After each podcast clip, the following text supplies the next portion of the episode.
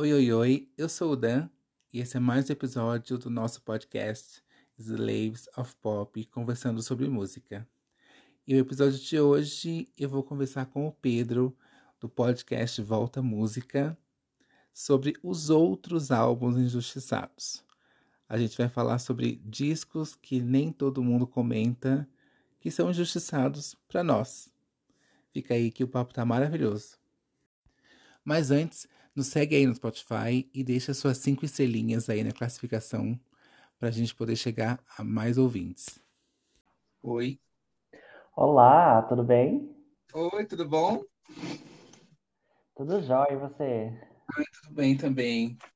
É, eu descobri o seu podcast esse ano e eu achei muito bom, assim, fiquei, fiquei feliz de ter descoberto, porque eu só escuto podcast de música, né? Aham. E aí você fica meio.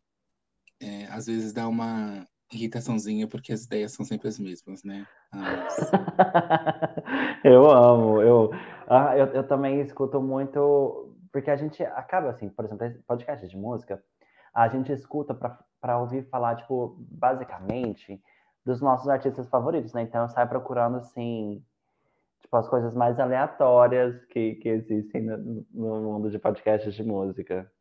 Uhum. É, sim. Mas o que eu estou dizendo é de que muitos podcasts acabam falando da mesma coisa e a narrativa é a mesma, você não tem um ponto de Hum, vista diferente, né? aham. É, eu, por exemplo, ah, eu, eu seguia um podcast X aí que eu tinha, acho que nem tinha escutado nenhum, nenhum podcast deles, mas alguém falou que existia, eu fui lá e segui de música. Uhum. E aí, essa semana eu tava sem ter música para escutar, né? Assim, você escuta muita música na hora que você dá um, um papuça, né? Você fala, eu preciso parar um pouco. E aí caiu nesse. E eles estavam falando justamente é, dos álbuns injustiçados, sabe? Uhum. E assim, é um papo tão pasteurizado que todo mundo já falou, ninguém traz uma, uma visão diferente. Isso que tô, é isso que me falta. Alguém Uhum. com um ponto de vista diferente que traga um frescor àquele mesmo assunto, né? Então, Sim, sim. É porque, por exemplo, quando- como você falou do, do, do Bionic, tipo, ai, não vamos falar do Bionic. Ok, super concordo, não vamos falar do Bionic. Porque geralmente quando você tem essas listas de injustiçados, você vai falar tipo do Bionic, vai falar do Blackout, todos esses álbuns, mas é porque, na verdade, é, a pessoa meio que quer garantir o, o ouvinte, né? Então, tipo, se você uhum. jogar num público grande, você garante o ouvinte. Agora, se você for para uma coisa mais específica aí, não. Ah, é, é, acho que talvez você tenha colocado, tenha me dado um ponto de, de empoderamento, né? Empoderador, né? Uhum, Porque, de fato, como é um hobby, a, eu particularmente não tenho pretensão nenhuma, sabe, de bombar, de fazer acontecer. É óbvio que a gente não vai jogar lá e deixar de qualquer jeito, né? uhum, Mas o interessante para mim, de fato, é a- as novas narrativas, né? Novas coisas a uhum, virem à tona a partir desse hobby e é o que me dá o prazer, né? uhum, sim, Você falou sim. do Blackout, é muito engraçado porque o Blackout, para a maioria das pessoas, não é um álbum flopado, porque é um álbum é, referência da Britney, né? Uhum. E que, no fundo, ele foi um álbum flopado porque foi um dos menos vendidos da Britney, né? Hoje em dia as pessoas têm essa ideia de que é um grande álbum, mas na época não foi, né? Sim, é- então, é, é meio complicado falar do Blackout, é porque é e, e- e não é, porque eu, o, como que surgiu essa narrativa de que o Blackout era flopado? Porque ele não estreou em número um. Até então, todos os álbuns da Britney tinham estreado em número um. O Blackout não. Então aí começou essa narrativa de que o Blackout era flopado. Tipo, eu não concordo com ninguém que coloque o Blackout numa lista de, de injustiçados ou álbuns flopados. Porque não faz sentido, sabe?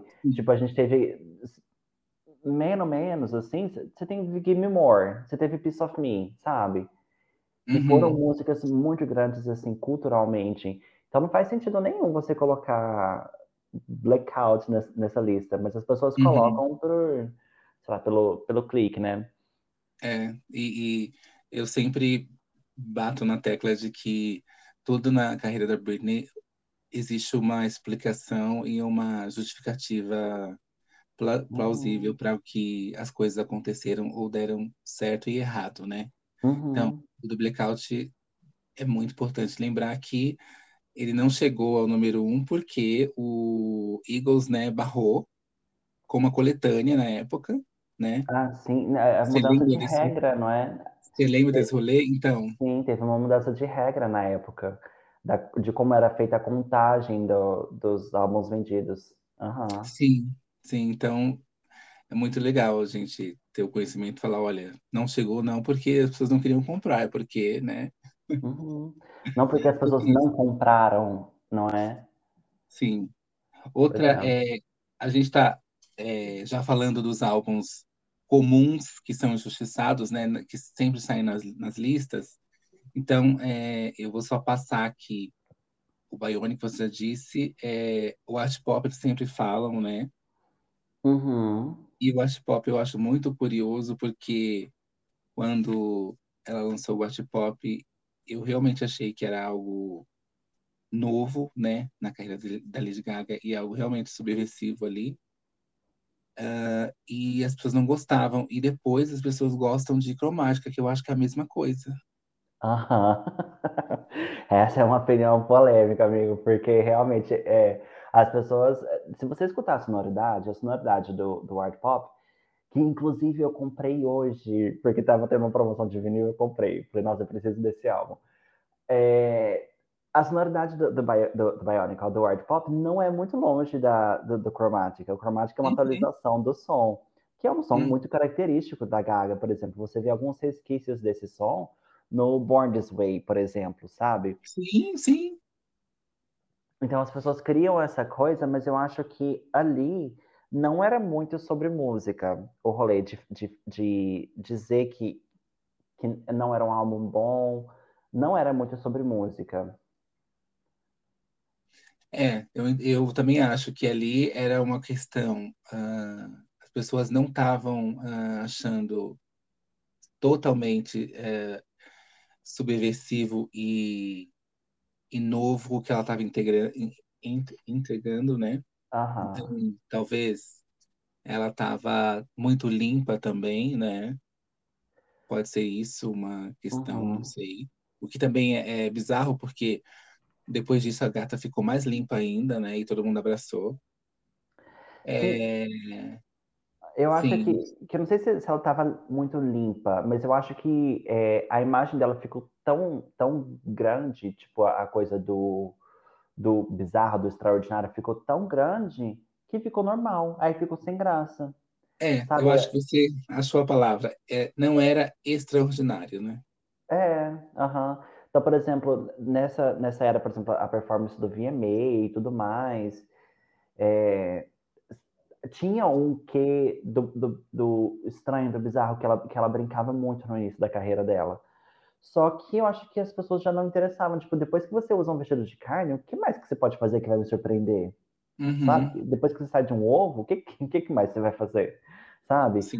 Aí as coisas ficaram um pouco fugindo do controle, tipo, ah, eu vou fazer um show no, no, no espaço, sabe? Aí rolou, é. rolou, rolou essa, essa tour, assim, sabe? Força, forçando o, o, uma coisas extraordinárias para que fizesse sentido ainda acompanhar aquilo, né? Sim, sim. E tem é. outra coisa, porque quando você cria muito um conceito, tipo, ela criou muito o conceito do art pop, quando você cria muito esse conceito, as coisas meio que se perdem no, nesse conceito, porque para a pessoa que está escutando, para a pessoa que vai comprar o, o, álbum, o conceito, assim, muito que não interessa, tipo, para uma pessoa normal, zona da, do, da massa, sabe? Uhum. Então Sim. fica um pouco inacessível. É, eu concordo com você, mas eu ainda acho, eu ainda acho que o Ash Pop é, tudo que a Karen sempre fez, as pessoas meio que surtaram naquela época. Sim, uh, sim. Outro álbum que eles é, falam também, estão falando sempre agora, que é um álbum mais recente, é o Witness da Katy Perry, né? Hum. Que eu também não entendo, assim.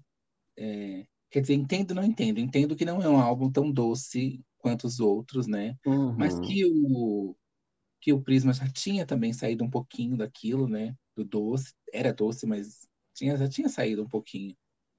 E, e hoje eu vejo as pessoas, por exemplo, exaltando o álbum da Tove Lo, que eu amo a Tove Lo também, mas eu vejo que a Katy Perry já tinha feito aquilo, né?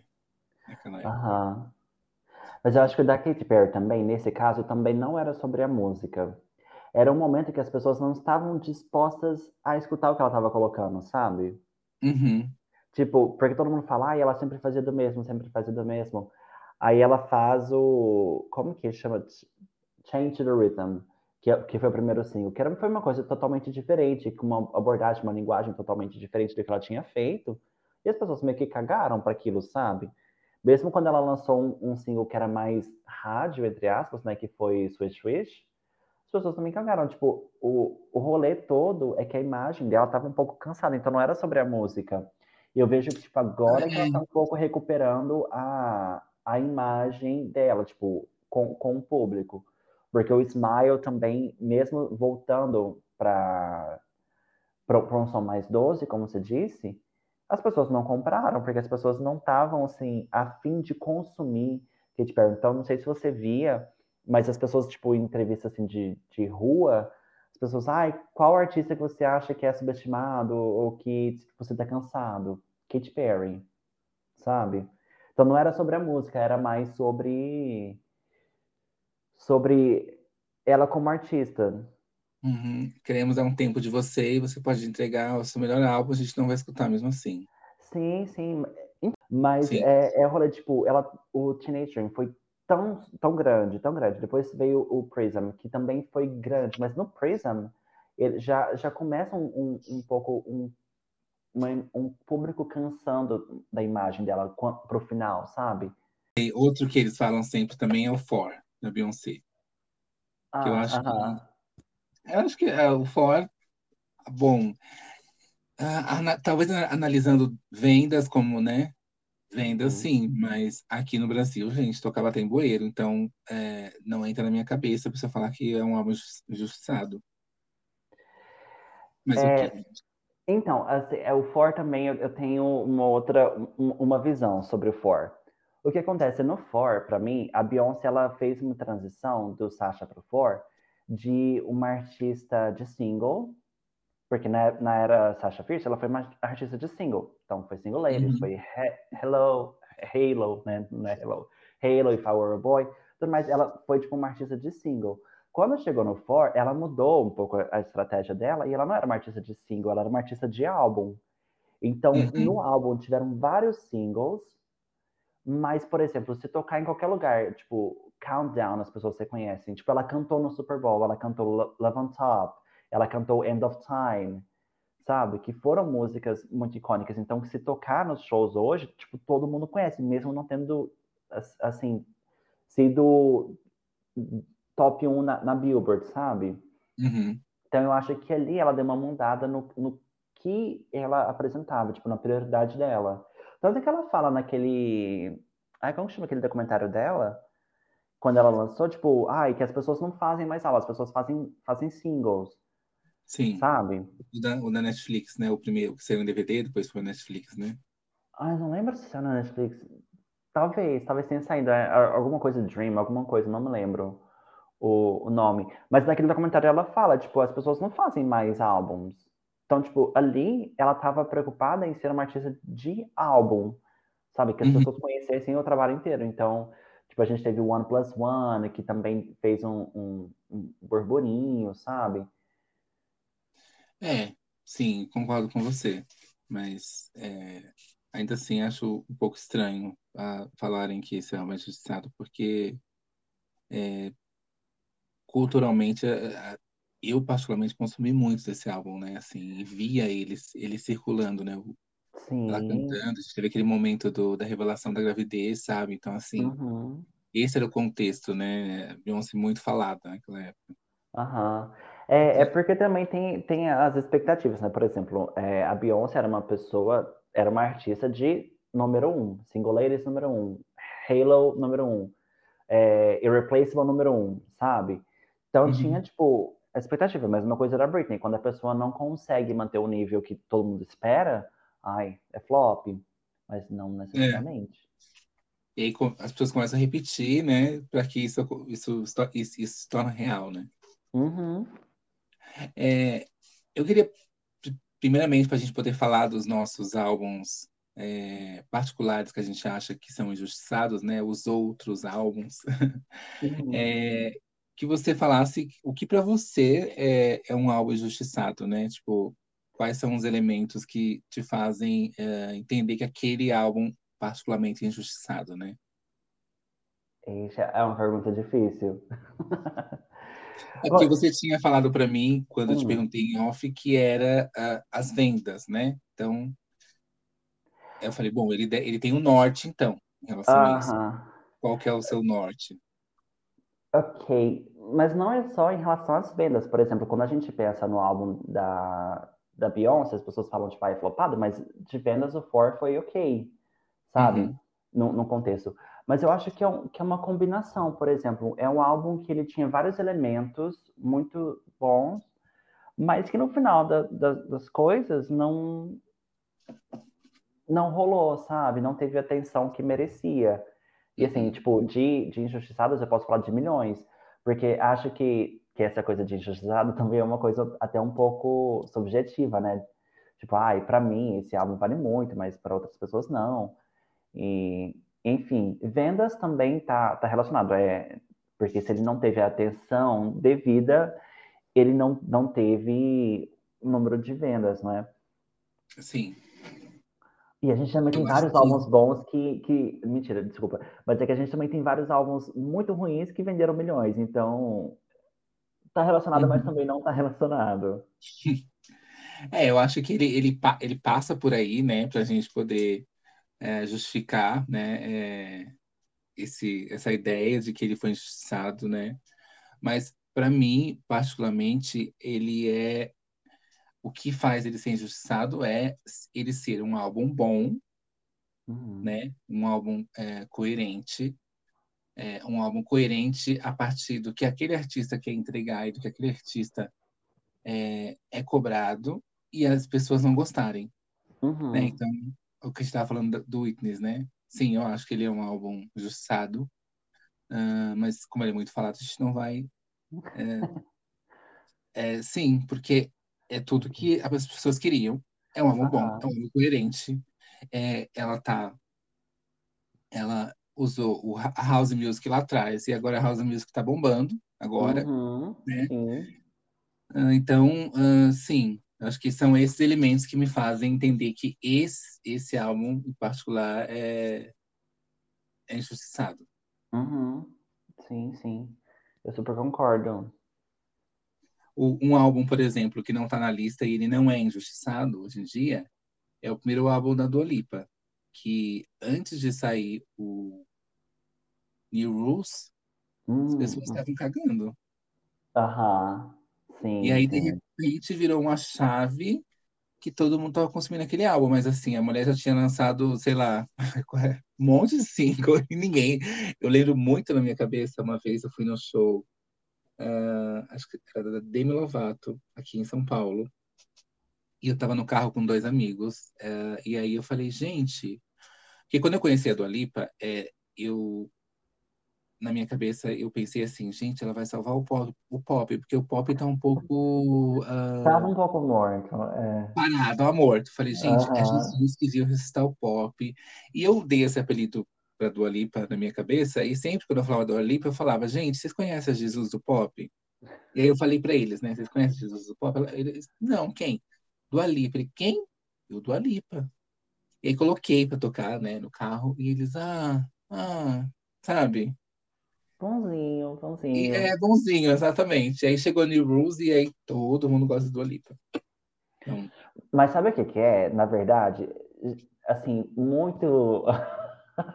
Peraí, que eu, eu vou soar um, um, pouco muito, tipo, é, teoria de conspiração ou muito, sei lá, muito contra o sistema. Mas é porque tudo isso tá ligado com, é, com o marketing, com a coisa que, que é vendida pra gente. Por exemplo, quando a gente entra numa onda contra Katy Perry, que a gente não quer consumir Katy Perry, é tipo uma onda de, de um discurso que tá ali, tipo, pra, pra gente não consumir aquele artista. Tipo, ah, esse produto aqui agora não tá fora de moda. Escuta aquele outro que tá na moda, sabe? Tipo, a mesma coisa é, é- foi a Dua Lipa. Tipo, o que tá Seria na moda agora contra- é escutar. Seria, seria uma onda contra o algoritmo, né? Você tá falando, né? Sim, sim. É, é, sim, sempre que tem um produto novo, a gente quer descredibiliz- descredibilizar o antigo, né? Então, tipo, quando, quando chegou, é, por exemplo, voltando um pouco na Witness, na, na era da, da Katy Perry, não era mais cool, sabe? Não era mais, entre, entre tipo, aspas, não era mais cool, é, descolado, escutar a Katy Perry, sabe? Tipo, ai, você escuta de Katy Perry ainda? Nossa, esse álbum é muito ruim. A pessoa nem escutou o álbum. Nossa, esse álbum é muito ruim, Uhum. sabe? Uhum. Aí a mesma coisa vai pro Dua Lipa, porque quando a Dua Lipa es- estoura, nossa, nossa, essa super cantora aqui vai revolucionar que não sei o quê, sabe? Uhum. É que nem isso, mas é porque aí se cria esse, esse, esse espaço de, tipo, ah, esse é um novo produto, todo mundo precisa ter. E aquele, nossa, a gente já teve bastante, não precisa mais. Sim, sim, sim. É- é- essa, essa aqui estão pagando, aquela ali não estão pagando mais porque o dela era, orgânico, né? Então a gente tem que fazer rolar o que estão pagando, né? Não mais o que rola naturalmente, né? E é, uhum, Gente, vamos ser, vamos ser caçados pelos, pelo algoritmo, hein? uhum. Bom, ah, você quer começar com o seu primeiro álbum, Injustiçado? Ok, posso, posso. Bom, meu primeiro álbum injustiçado, eu acho que aqui, esse aparece em algumas das listas, quando as pessoas fazem algumas listas de, de injustiçados, esse aparece. Que é o, o Discipline, da Janet Jackson. Ai, muito bom. Porque a, a- a Janet é uma, uma grande artista, né? Tipo, ela tem uma carreira mais longa. Ela, no, num determinado período, ela foi, tipo, uma das maiores, né? Tipo, batendo aí pau a pau com a, com a Madonna. Então, como ela tem, teve uma relevância muito grande na história, tipo, da música, ela aparece em algumas listas de, de injustiçados. Mas esse álbum de 2008, que é o Discipline, é, eu acho ele injustiçado porque ele é um, é um álbum assim com uma proposta muito boa, com uma qualidade sonora muito boa, tipo, ela correndo um risco criativo, sabe? Mas infelizmente, devido às circunstâncias, ele não foi tão bem apreciado na época. Sim, sim. Ele- esse álbum, é, inclusive esse álbum sofreu boicote até pós, né? Porque ele foi o último álbum a entrar na, no Spotify, né?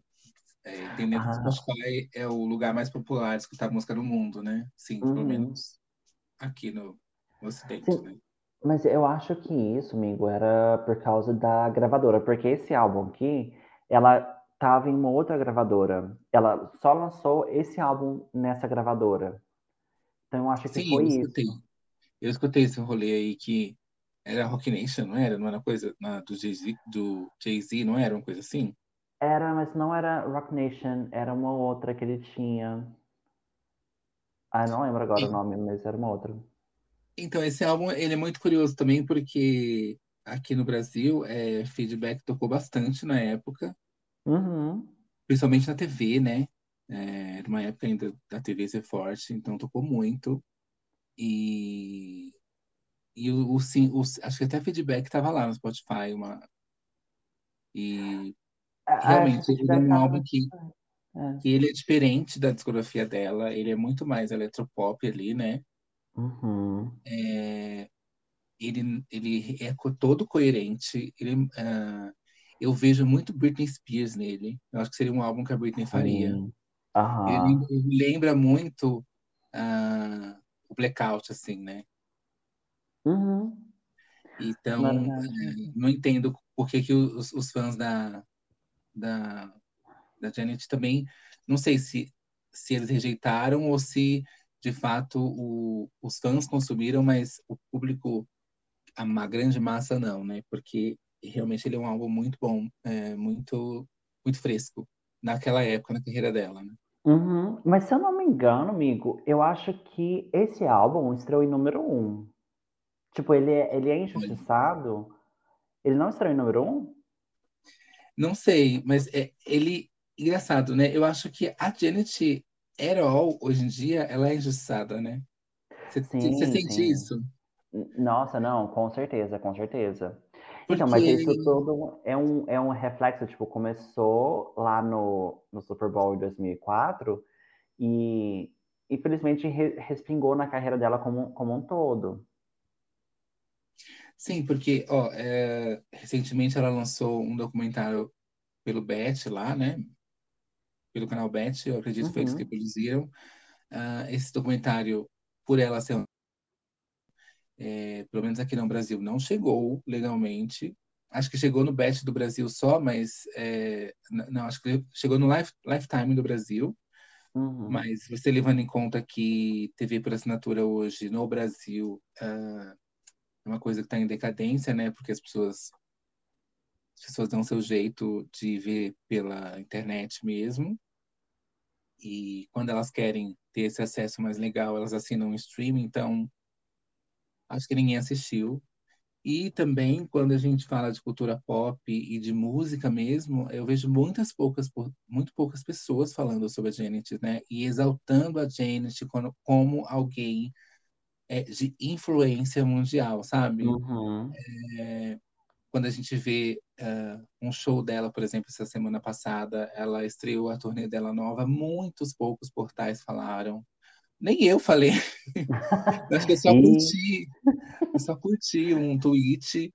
Uh, muitos poucos portais falaram, uh, sabe? Então, é isso que eu tô falando. Uh, por que, que, as pessoas falam tanto de Madonna, né? E não tô jogando cheio de Madonna, amo Madonna, acho essa coletânea nova dela, Dance, assim, um primor. Sou um dos poucos que escutaram Madame X com, com amor. é, mas acho estranho. Então, então tipo, a, a parte do Brasil é, é, um, é um pouco particular, porque, por exemplo, a Janet nunca foi muito forte no Brasil, ela nunca teve uma, uma, uma divulgação muito forte no Brasil, não é? Então, tipo, se eu não me engano, ela teve, tipo, um single dos anos 80, que foi trilha de novela, Come Back to Me, e depois, acho que All For You foi lançado, tipo, mais fortezinho. Forte. Aquele feat dela com Nelly foi forte aqui. Call On Me. É, tipo, foram é. as únicas coisas, assim, uh, fortes que ela, que ela teve no Brasil, sabe? Tipo, ela nunca teve muito investimento no, no Brasil. Tipo, nunca fizeram acontecer. Então, acho que por isso que não chegou o documentário no Brasil. Mas o, o documentário eu sei que, que ele foi, tipo, foi para outros países. Eu me lembro disso, sabe? Uhum. É, mas eu tô falando também de um lugar de bolha, né? Tipo, uh, no, meu, no meu Twitter do, do Slave, eu só sigo páginas que falam de música e, uhum.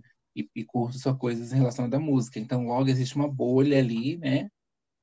É, uhum. De música. E nessa bolha de quem fala só de música, não estão falando. Então, tipo, Sim. se aqui não estão falando, então fora daqui, muito menos, né? Aham, não, não, sim, sim. É, no Brasil você pode considerar que quem fala de, de Janet, assim, tipo, um episódio mesmo, a gente fez uh, um episódio esse ano no, no, meu podcast sobre, sobre Janet, e assim, pouquíssimos, assim, tipo, eu faço por, porque eu gosto, mas não, não porque eu tô esperando que as pessoas escutem, porque eu sei que as pessoas não vão escutar porque não tem um interesse, assim. É, mas esse é o diferencial do seu, do seu podcast, eu acho que você fala de coisas não óbvias, né? É, tipo, eu, eu tento falar do, do, do, que, do que eu gosto, né? Tipo, por exemplo, hoje aqui na nossa conversa, você tá trazendo os álbuns que você curte, eu, eu também tô trazendo os meus. E, e é isso, se a gente tá fazendo por prazer, por hobby, né? Tem que ser, é, tem que ser diferente. Uhum. Bom, o meu, vou, vou pro meu agora. O meu Sim. é o terceiro álbum de estúdio, né? De inéditas da Gwen Stefani. Uhum. O This is What the, feel, the Truth is Like é, esse é um álbum que eu consumi na época, né? E desde a época eu já achei incrível ele. É, eu acho que ele sintetiza muito o que ela tinha feito antes, mas ela tinha amadurecido a partir dali. Uhum. É, a ideia do álbum é que seja um álbum de sofrência, então logo, né? Ela não vai estar tá esfregando a Xana no chão e falando que tá, né, que está ali quente, então... É, Não é farofa. É, logo a, as narrativas são, são mais adultas, né? Sim, uhum. acredito, são mais maduras, né? Mas tem, tem é, músicas muito, muito boas lá, como Obsessed, que é, que é um popzinho bem chicletinho, uma delicinha. É, tem o reggaezinho dela, que ela sempre gostou, né? Então, é, eu não entendi na época, e até hoje eu não entendo, porque esse álbum ninguém fala, assim, eu tô falando aqui, ninguém fala mesmo. Uhum. Não tem uma pessoa falando desse álbum em lugar nenhum. E esse álbum é muito bom. É, é, é uma continuidade de discografia dela que é muito coerente, é muito bom. Acho que as pessoas escutam mais o álbum de Natal do que esse, por exemplo. então, tipo, eu tava, eu tava pesquisando, é, eu tava dando uma, uma pesquisada no, no Spotify dela e tudo mais, e eu vi que, tipo, tinha, tinham duas versões do primeiro álbum, duas versões do, do segundo, e, tipo, na, na, na, página inicial dela do, do, Spotify só apareciam os dois primeiros álbuns, assim, e, a, e, as suas versões. Porque, tipo, esse esquecido no churrasco, né? É, esse é o... é muito, assim, flop do flop do flop. Então, mas é, o que, que você acha que, que tem na carreira da Gwen que, que fez com que as pessoas não escutassem esse álbum? Porque, tipo, ela tava no, no The Voice, na época, no programa de televisão. Então, é, é, isso é uma pergunta interessante sua, porque no momento desse álbum ela estava recém-divorciada, né, uhum. chifrada uhum. publicamente, logo isso é mídia, mídia é, grátis uhum. pra caramba, logo ia divulgar pra caramba o álbum. Ela tinha uma música diretamente é, feita para o cara, né, falando, né, sobre o cara, falando que naquele momento ela, né, tava é, entendendo que ela estava desapaixonada e que como isso era estranho, né, não gostar mais dele, não depender mais dele. Hum, e ela tinha o The Voice, que era uma puta audiência, e ela tinha algo muito maior que era o namoro com o Black Sheldon, né? Uhum. Que também é publicidade de graça, assim, pro álbum. Uhum. E mesmo assim, as pessoas não abraçaram. E eu lembro que ela fez um clipe ao vivo no Grammy também. Sim. Uma coisa super subversiva ali também não deu certo. Nada deu certo. Pobre da Gwen. Mas sabe o que, que eu acho? Assim, isso eu acho para ela, mas eu acho para outras pessoas também que, tipo, a gente vai até falar depois. É porque tem artista, assim, na minha opinião, que eles fazem sucesso em um momento, só que eles não constroem nesse momento que eles fazem sucesso uma grande fanbase, sabe? Uhum. Uhum. Tipo, isso eu falo sobre ela, mas eu falo também sobre a Fergie, por exemplo. Uhum. Sabe? Sim. Então, é, tipo, a, Gwen, ela teve muito sucesso com os dois primeiros álbuns dela. Mas naquele momento, eu não sei porquê, não sei, tipo, o que que aconteceu, que as músicas ficaram, tipo, só músicas de hits, mas ela não teve, tipo, um, um grande fandom acompanhando ela. E tem também o, o, intervalo, né? Porque, por exemplo, o segundo álbum dela é de 2006 ou 2007, não é? E depois ela vem, tipo, quase 10 anos depois. É, deu uma boa esfriada, né, ali, né? É porque ela voltou com o, com o No Doubt, né? Aí é, pegou, teve um gap muito grande, né, pra carreira. Mas eu acho que até com No Doubt, acho que eles fizeram um álbum... Que flopou também, né? Como que chama? Eu lembro que tinha um álbum, acho que eles fizeram só um álbum nesse período, é? Fizeram não? um álbum e o álbum. Uh, o primeiro single deu super certo. E aí, o segundo single, eles fizeram um clipe que eles eram índios, e aí deu ruim demais. As pessoas hum. falaram que era apropriação. E eu não sei se as pessoas já é, miravam na Gwen como alguém que necessitava de um expose, ou elas queriam usar ela de, de exemplo ali para um grande expose sobre apropria, apropriação cultural. Mas nesse momento, eu acho que virou a chave, assim, que aí todo mundo começou a falar assim, ah, mas ela sempre foi assim, ela sempre se apropriou. Né? E que isso é muito complicado quando você está num, num contexto mundial, né? O que, que é se apropriar, né? Tipo, uhum. você vê uma uma Lisa da Blackpink usando uma chuquinha, é, a menina que mora no, no cu do Brasil não vai usar a mesma chuquinha? Tipo, sabe, não faz sentido. É... Eu tenho preguiça esse assunto. Aham. é, ah, sei lá, tipo, isso é meio complicado, especialmente agora com a, com a Gwen, porque ela também voltou esses, essa, assim, essa coisa do, da apropriação cultural com a, a, cultura japonesa, né? Que ela, então, né? Mas é, uma, é... uma, coisa é tomar o lugar de alguém, né? Você é, sabotar e tomar o lugar de alguém usando a cultura dela, né? É, ou não dar chance para aquelas uh, pessoas não se desenvolverem, né?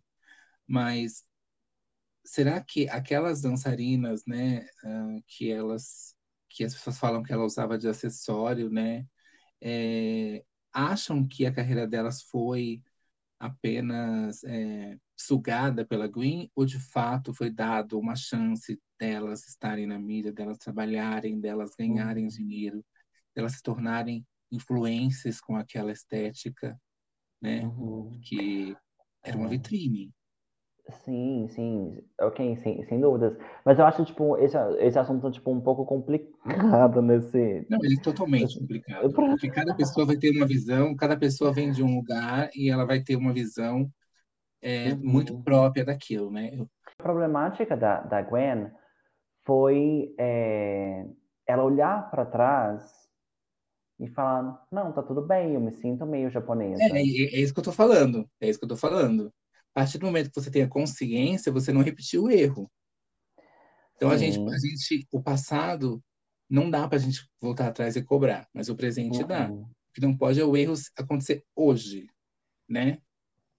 Que eu vejo muitas pessoas falando da Gwen, falando do passado, né? Mas esse álbum, por exemplo, que a gente falou agora, não tem nada de apropriação. Uhum. Então, mas o que aconteceu algo recente com ela em relação a isso? É, porque então, ressurgiram essas conversas sobre, sobre a estética que ela usou no, no primeiro ou no segundo álbum, acho que é no primeiro álbum, não é? E, e aí ela foi perguntada sobre isso, ela tipo, falou, ai, tá tudo bem, porque eu me sinto é, japonesa.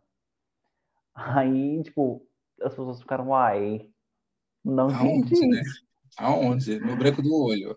Então, é, é, é, é, tipo, isso vem de um discurso, tipo, aquelas pessoas, tipo, ai, tá tudo bem eu fazer, tipo, Justin Bieber, tá tudo bem eu fazer, eu, eu ser um cantor R&B e tudo mais, eu me sinto meio negro, sabe? É, né? É, isso, isso é um problemão, né? Então, então foi desse lugar, assim, que, que eu vi recentemente, porque, obviamente, na época eu nem acompanhei, talvez essa conversa nem tivesse acontecendo, mas o que eu vi recentemente foi, foi isso, dessa fala, dessa fala um pouco infeliz dela em relação a isso, uhum. sabe? É, eu acho que te, tá tendo um, um apagamento também da, da Gwen por conta disso, né? Talvez ela não consiga mais é, conversar com as pessoas e, e rever, reverter isso, né? Esse ranço que as pessoas têm, né?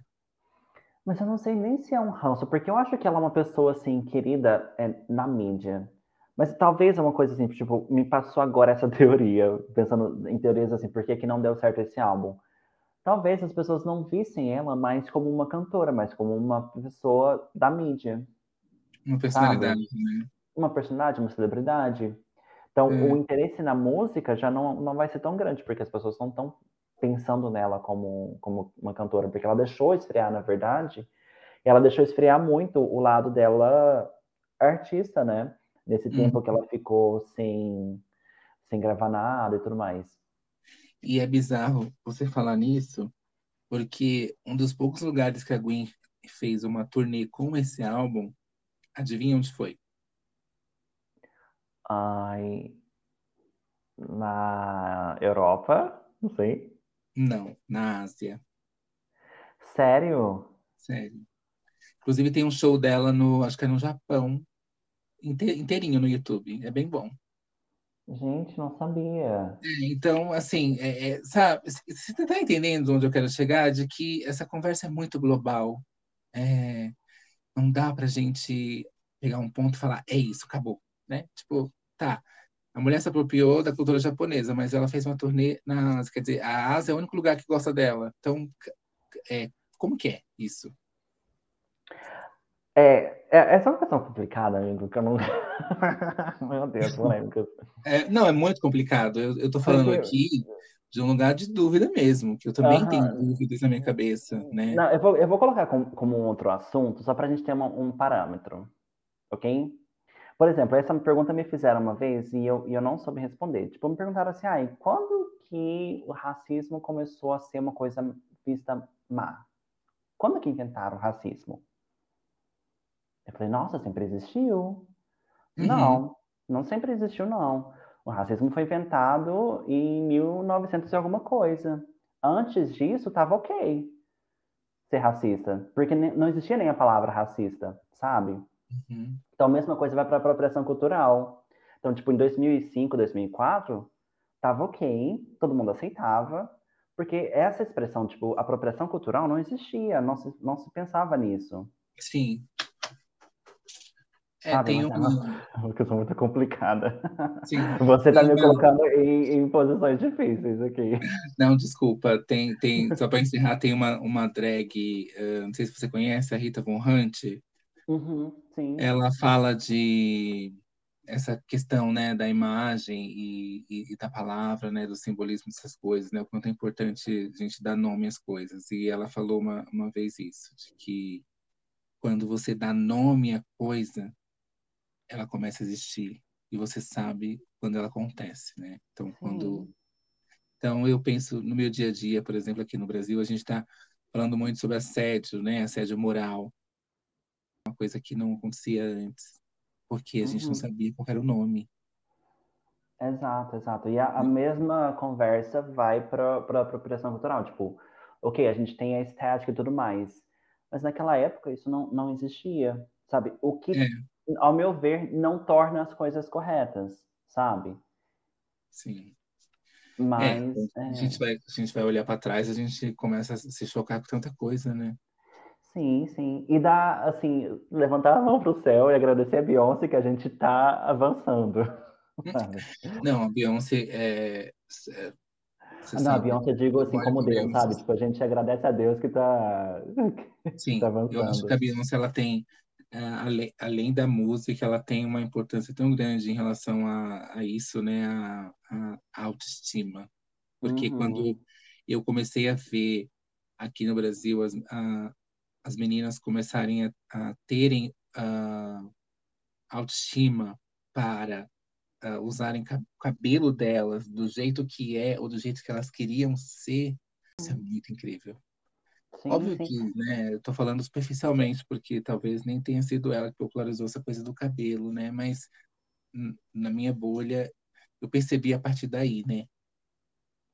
Sim, mas é, é, é, uma outra questão também, tipo, a questão do empoderamento feminino. Desde quando que a gente começou a falar sobre empoderamento feminino? É. Tipo, pois é, nem existia, né? Então, também não existia, mas, assim, não existia a palavra, né, como você disse mas o conceito existia e tal, a gente estava tentando lutar, mas assim, as coisas foram se tornando mais claras e foi se tornando mais é, presente assim que a gente começou a falar sobre isso. Então, tipo, quando a Beyoncé começa a falar sobre isso, quando outras, uhum. outras cantoras, e tipo, um movimento começa a se abrir a isso. É. Bom, vamos pro seu, então, o seu segundo, porque, nossa, Gwen puxou o assunto assim, do, tão Deus. baixo. Foi pesado, foi pesado. A gente sabe que esse álbum não fez sucesso, né? Sim, é. Polêmicas, quando tem polêmicas é que fez sucesso. Bom, ok. O meu segundo. O meu segundo, na verdade, é um segundo álbum de uma cantora de uma girl band, que fez parte de uma girl band, que foi a Camila Cabello. Então ela lançou em 2020, ou 2019, 2020, eu acho, uhum. o Romance, que foi o segundo álbum dela mas que para mim é um álbum injusti injustiçadíssimo. Você já ouviu ele, amigo? Uh, acho que eu ouvi só na época. Deixa eu, eu tô vendo aqui. Ver... Ah, tá. Tem Senhorita, que foi um hit, né? Hum. Uhum. Nossa, do resto, eu não, de, de cabeça eu não lembro de nada. Eu teria que ouvir.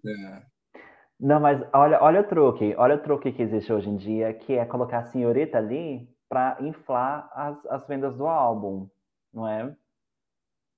Porque é, hoje, na era dos, dos, streams, tem esse truque, que as pessoas colocam uma música de sucesso uh, ali para falar que o álbum tá vendendo bem. É, é, mas tem um truque maior, né? Porque parece que quando você coloca o, o, o, feat, o feat nesse álbum, né? Então, o, parece que o artista que tá vendendo mais pega os streamings do outro artista que tá vendendo menos, e aí todos os streamings vão só pro álbum que você colocou. Hum, Você sabia disso? Tem esse rolê também, sim, sim. Que tem o rolê da, da Miley com a Dua Lipa, né? Uhum. Então, Eu amo. Então, tá, mas por que, que você acha que é injustiçado? poxa, então, eu acho que ele é um álbum muito bom, sabe? O problema foi que, é, primeiro, ela não conseguiu um hit com esse álbum, porque ela lançou muitas músicas boas, assim, tipo, pra quem gosta de pop, tipo, pra quem gosta de Dua Lipa, pra quem gosta de, tipo, popzera, eu acho que é um álbum perfeito, sabe? Tipo, ele é muito redondinho, muito bem produzido. Só que, tipo, não teve um grande hit para puxar fora da bolha, não é? Tipo, não teve um Havana aqui nesse álbum, que muitas pessoas esperavam. Eu acho que, que a, a estratégia de divulgação desse álbum também não foi muito boa, porque eles lançaram, tipo, vários singles e o que pegasse, pegou a mesma estratégia que eles fizeram para Havana, mas aqui não deu certo.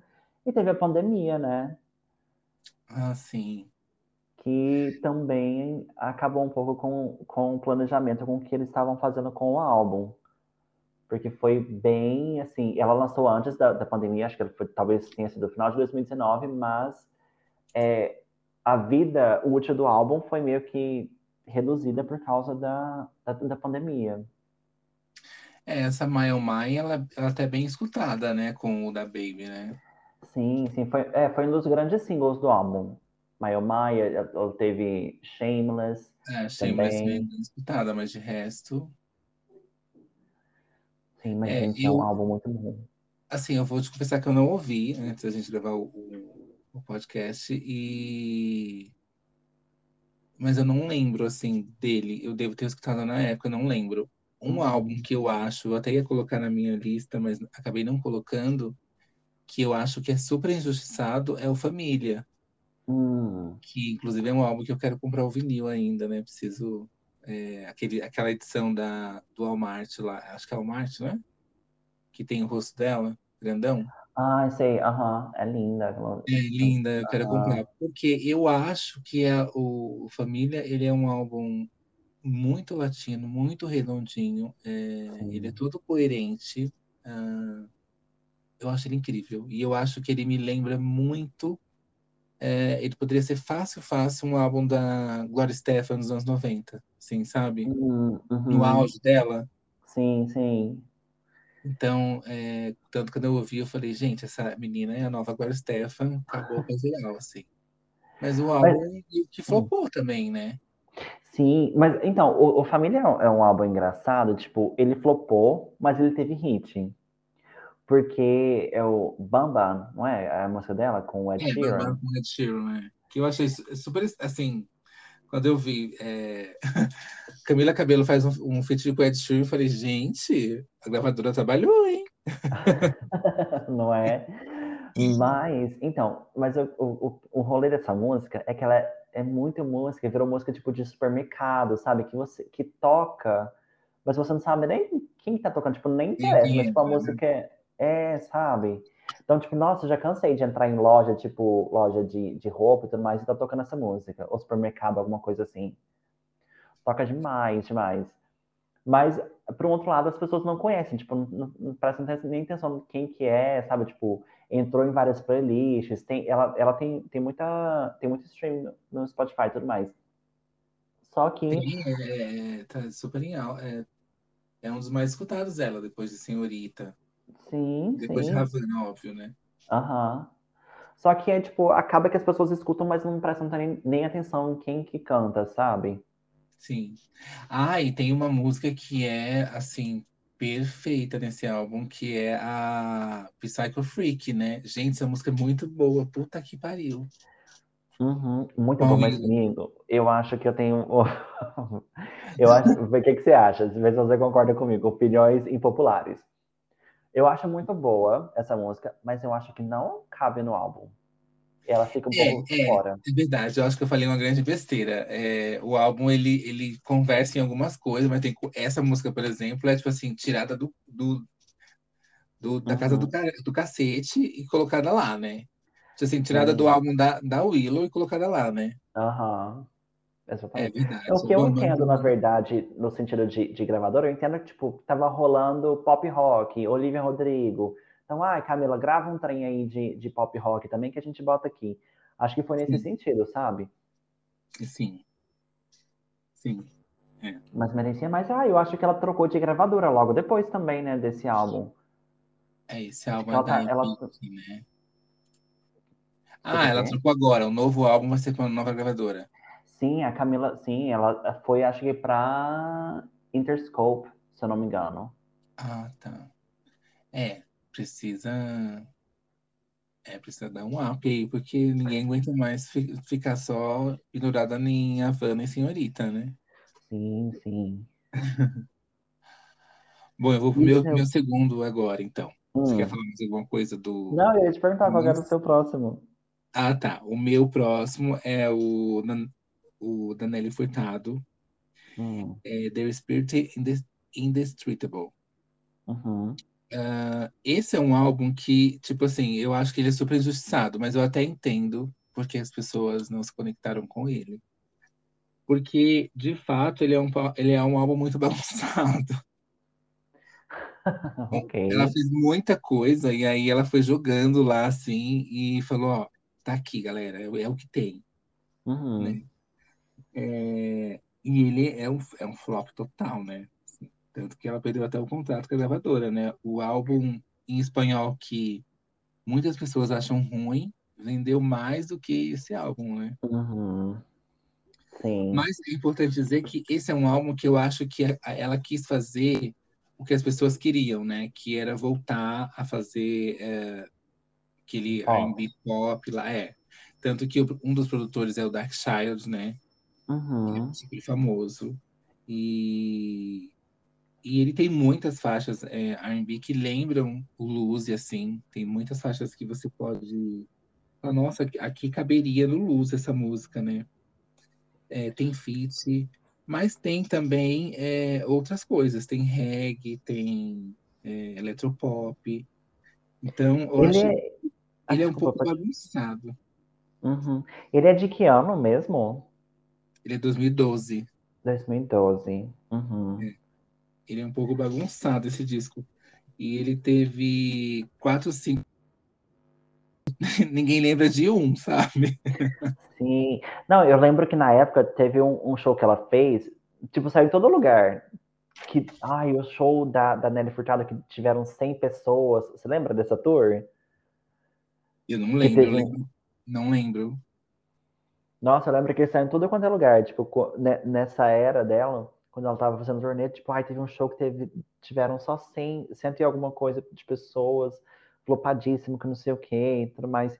Mas, assim, tipo, uma coisa com a Nelly Furtado que as pessoas esquecem é que o luz não é a regra na carreira dela, é a exceção Uhum. né?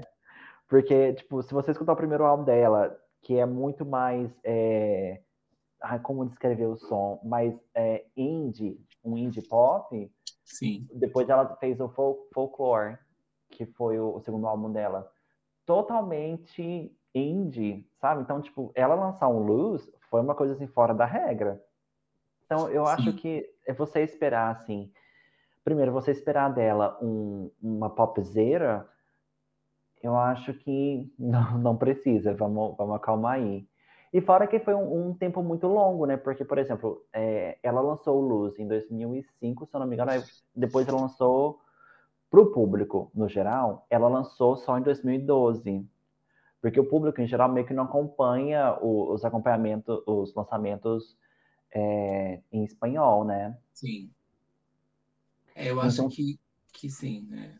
Ela- É, fica um espaço, tipo, a mesma coisa da, da Gwen, sabe? A mesma coisa que a, da, da Fergie. Tipo, fica um espaço, as pessoas meio que, que deixam, que esquecem. Sim, é. Eu acho que ela, ela ah, focou, fez esse álbum em espanhol que ninguém esperava. Eu acho que Uhum. é, ela pegou uma música que as pessoas gostavam, porque estava dentro, dentro de um contexto né, geral do Luz, que era. é, aquela, ai, qual que é o nome daquela música? É, Tinha, tinha umas faixas em espanhol no Luz, né? Ai, Acho que lembro. duas, né? Sim, mas eu acho que tinha, porque na verdade o Luz ela, ela gravou, se eu não me engano, foi em Miami, não foi? é, o Luz, o Luz tem uma história muito interessante que é que ela conheceu o Timbaland, né? E aí ele produziu o álbum, só que ela tinha acabado de ter filho, né? Sabe essa Uhum. história? Sim. Que Mas ela, conta para as pessoas. é, ela gravava as, os vocais de dia, né? E à noite, não, ao contrário, né? Ela gravava os vocais à noite, né? E o, e o Timbaland produzia o instrumental de dia, era uma coisa assim. Eles não se Uhum. encontravam. Então, quando ficou pronto, ela falou: Ué, agora eu sou. Agora, agora eu sou é, R&B, agora eu sou isso? Tipo, agora eu sou urbana? Agora eu sou urbana? E Eu aí, amo, eu marco na carreira não, dela, esse, o- na música, né? O Luz. sim. E, de fato, uma coisa que eu também queria falar é que esse álbum. ah, tá, é, eu acho que esse álbum ele também peca numa coisa que ela quis agra- agradar todo mundo, né? Então ela quis agradar os fãs do começo da Uhum. carreira, que Big Hoops poderia colocar facilmente no primeiro álbum. Ela quis Uhum. agradar os fãs do Lucy, ela quis agradar os fãs latinos, ela queria agradar os Uhum. fãs mais alternativos. Então ficou muito confuso. Aí, aí, Uhum. resumindo, ninguém gostou de nada, porque você gostava de uma música, mas você não ia escutar, comprar um álbum por causa de uma música, né? Aham. Então acho que ficou Sim. confuso nesse sentido. É, tem um, inclusive tem um álbum de remix dela do, do My Plan que eu amo, que é muito bom. Nossa, ele é muito bom para academia, inclusive. Fica a dica aí. Mas é isso, mas eu gosto do álbum, é, porque eu gosto da Nelly, então acho que talvez eu entenda essa confusão toda. É, mas eu acho que é um álbum justiçado, sim. Aham. E eu acho que ela tá voltando aí, não tá? Então, parece que. Acho que ela. Não sei, acho que a Dua Lipa, o Drake, né? Falaram algumas coisas para ela que talvez sopraram um sopro de vida na mulher que parece que a mulher ressuscitou. Você, você tá acompanhando a tour do Instagram dela? Não. A que mulher parece que assim, voltou do sarcófago dos, do, dos maias, assim, no, num lugar, assim, numa juventude. Parece que não passou Gente. um dia. A mulher tá linda, tá assim, tá tá perfeita. Uma coisa também que é legal falar é do The Ride. Você gosta do The Ride? O, o álbum dela de 2017? Eu não lembro de escutar muito. Você lembra? É, é um álbum também que ele é muito Nelly, porque a Nelly ela não é pop, né? Ela é Uhum. muito indie. Então, esse álbum tem uma história muito interessante. Ela, ela conheceu aquela aquela roqueira. Ai, esqueci o nome dela. Meu Deus, memória de centavos. Aquela roqueira que a Sam Vincent, conhece? Como? Sam Vincent. Ah, acho que não. Ela fez uma performance com a Dua Lipa uma vez no Grammy, Hum. que elas duas estavam de Chanelzinho. E é uma, uma cantora indie rock aí, e ela lançou esse, um, acho que foi o segundo álbum dela, e a, a Nelly escutou o álbum, gostou, conseguiu o contato da Sam Vincent, ligou para Sam Vincent, e aí, né, elogiou tal, e falou assim, quem produziu? Me dá o contato que eu quero fazer um álbum. E ela tava Uhum. muito tempo sem fazer álbum, né?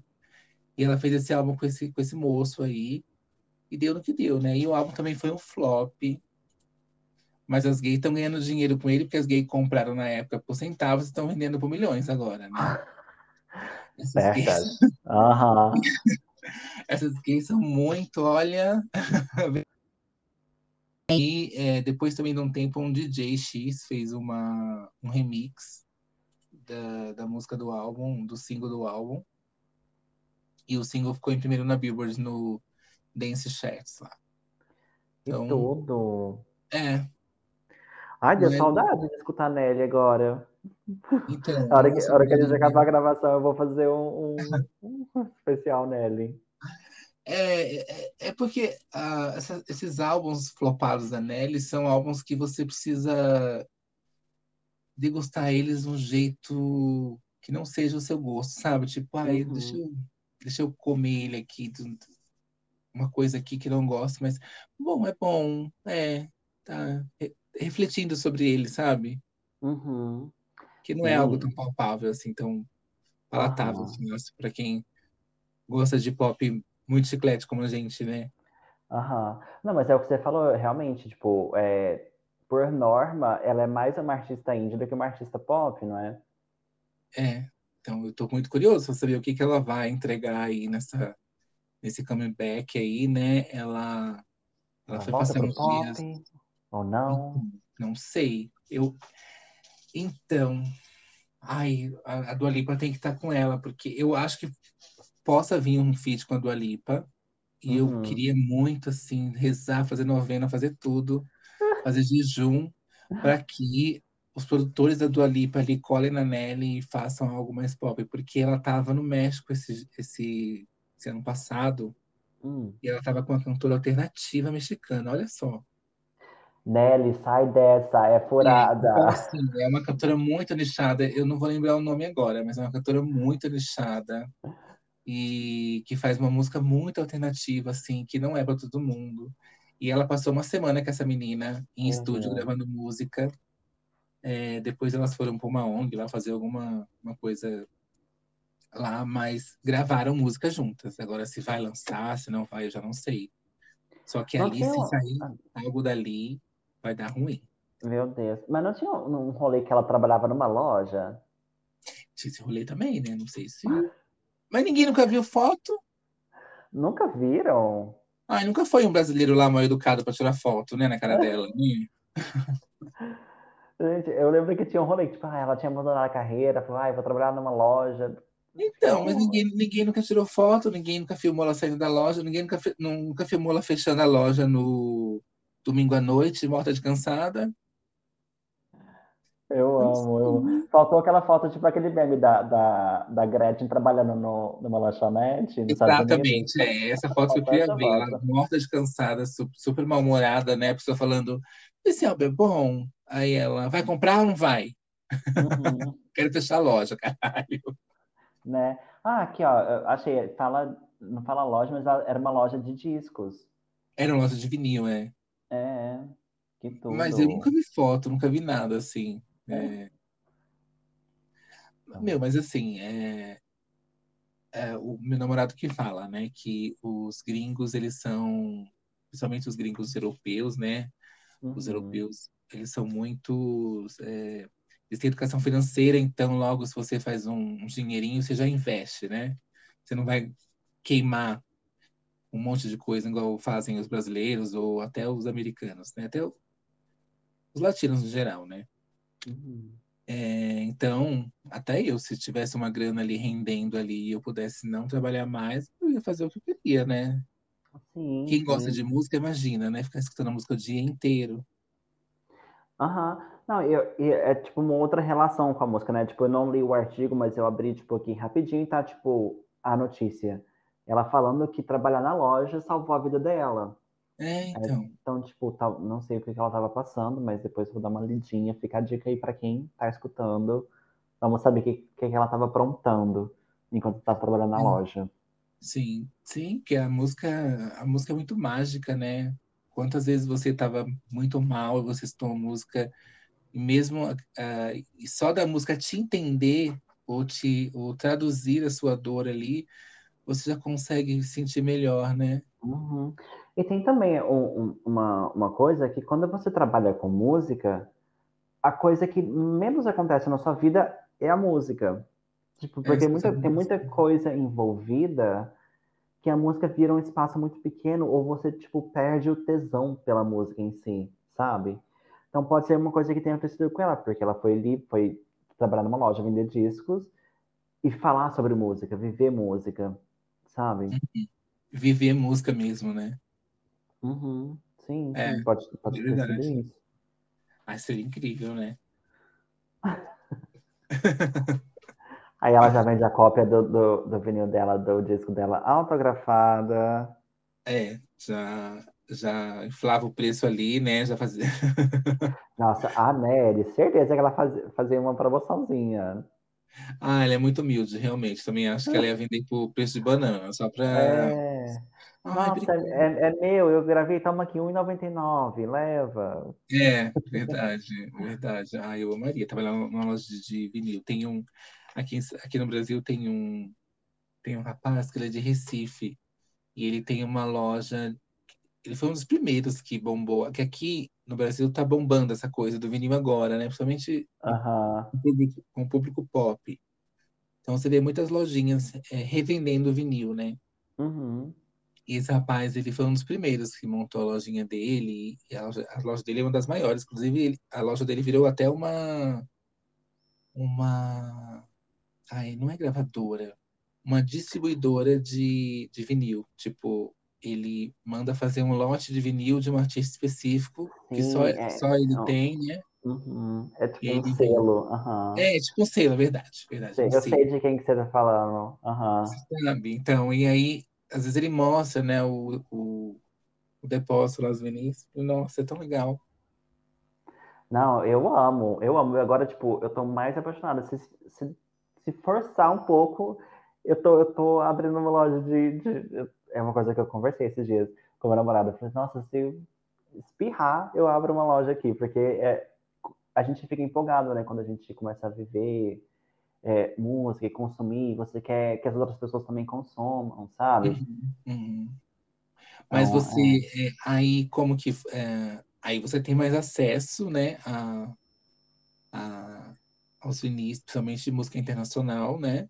E uhum. como que, como que é o mercado aí de vinil e, e como que é o preço, né? Porque você está ganhando em, em euro, está comprando em euro, né? É, também, mesmo para você é mais barato, é mais caro, como funciona? Então, ah, ok. É, aqui tem, tem um mercado bem grande de, de, de discos, assim. Então, por exemplo, se você vai ao shopping, tem no shopping você encontra discos de vinil, sabe? E, por Uhum. exemplo, ontem eu até postei no meu Instagram para saber quem que curtia. Tipo, achei um, um vinil de 12 euros, sabe? Que eu não sei fazer a conversão agora, não sei quanto que seria em reais. Mas, assim, tipo, pensando num salário, num salário Vezes, base. é, vezes 5, né? É, aham. Sairia 50 e 60 reais. Então, 60 reais. Tipo, então você tem uma. Acaba que você tem uma condição maior de, de comprar alguma coisa, sabe? Uhum. Porque no Brasil, por exemplo, no Brasil você vai comprar um vinil é na faixa de 200. Se você recebe mil reais, isso compromete, assim, tipo, muito do seu salário, né? Muito, sim. Então, sim. quem que Comparando que com o CD, né? Que é 30 reais, é 20 reais no CD, né? Uhum, sim. Então, assim, pensando nisso, quem que pode comprar um, um- um vinil no Brasil hoje, Uhum. pagando esse valor, sabe? É, é Uhum. meio complicado. Então, tipo, aqui eu acho que tem, tem mais acesso, tem, tipo, é mais tranquilo. Então, hoje mesmo, gente, ai, eu tô muito feliz porque eu teve uma promoção e eu consegui comprar o que te falei, o da o Art Pop. Então, é, a gente acaba. É, é mais fácil de encontrar. É, não, aqui no Brasil é, eu já vi um papo falando de que é, o vinil é caro porque não tem fábricas aqui, né? Parece que tem só uma fábrica aqui no Brasil e aí todo mundo fabrica com eles. Mas e aí fica a Uhum. prioridade os, os vinis nacionais mesmo, né? Então, Uhum. aí o vinil nacional Sim. ele realmente é mais barato que um artista Sim, nacional. sim. Mas é, agora a gente tem a, o- a eMusic, você conhece essa loja? Sim, conheço. Que os preços são, são relativamente baixos lá, então a gente consegue comprar um pouco mais caro, mais barato, né? Porque tem um problema também que, não sei se é no mundo inteiro, ou se é só aqui no Brasil, mas às vezes a pessoa ela quer revender um produto importado, só que ela quer cobrar, tipo, três vezes mais, entendeu? Ela não quer Aham. ganhar um lucro ok, ela quer ganhar o lucro em cima de, de algo. E eu acho que é Sim. inviável, assim. É, esses dias, um rapaz postou um vinil da Reliquioko, Uhum. E eu amo a Reliquioko, né? E, ele, e aí eu perguntei quanto que era. E ele falou assim, é, 600 reais. Eu falei, o quê? Meu falei, Deus. amor, é uma, uma cantora X, ninguém conhece aqui no Brasil, você tá louco? É, mas Tipo- aí tem esse, esse, esse adendo, né? Tipo, ninguém conhece. Quanto mais raro, por exemplo, é, desculpa, só, só interrompendo, mas assim, tipo, eu vi que na Amazon Brasil eles estavam vendendo um da Britney, o, o- acho que o Circles, ou o. É, eles fizeram promoção essa semana, da de maioria alguma do. coisa, Uhum. sabe? Uhum. Então, assim, tipo, quem, quem é cantor assim com, com mais números, não é?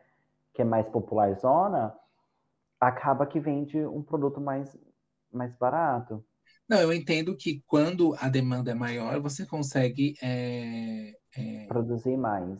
produzir mais e até negociar mais barato e vender mais barato, né? Em grande quantidade, Uhum. sim. Acho que o caso da Amazon, ele é um caso que é diferente porque eu não sei se eles têm uma isenção de taxa maior, eu não, não sei qual que é o rolê. Uhum. Ah, mas assim, primeiro que eles vendem com frete grátis. Isso é uma coisa ah, já que você já, já, já poupa ali no mínimo uns 30, 40 reais, né?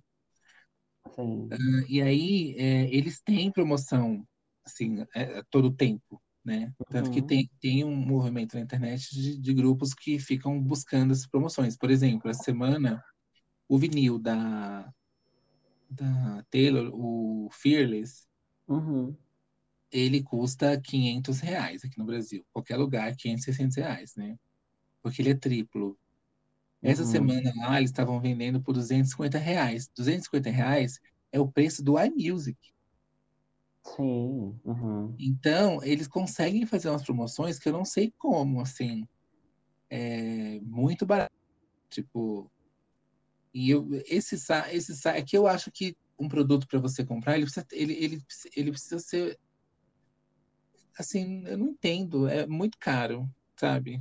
É, você comprar. Aham.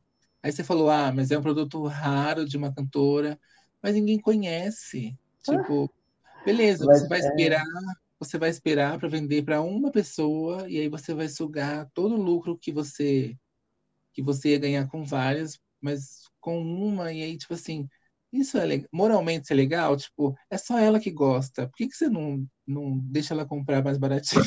Aquela sendo bem bem é, é bem socialista, né? Ai, mas é só ela que sei. gosta, dá para ela, dá para ela.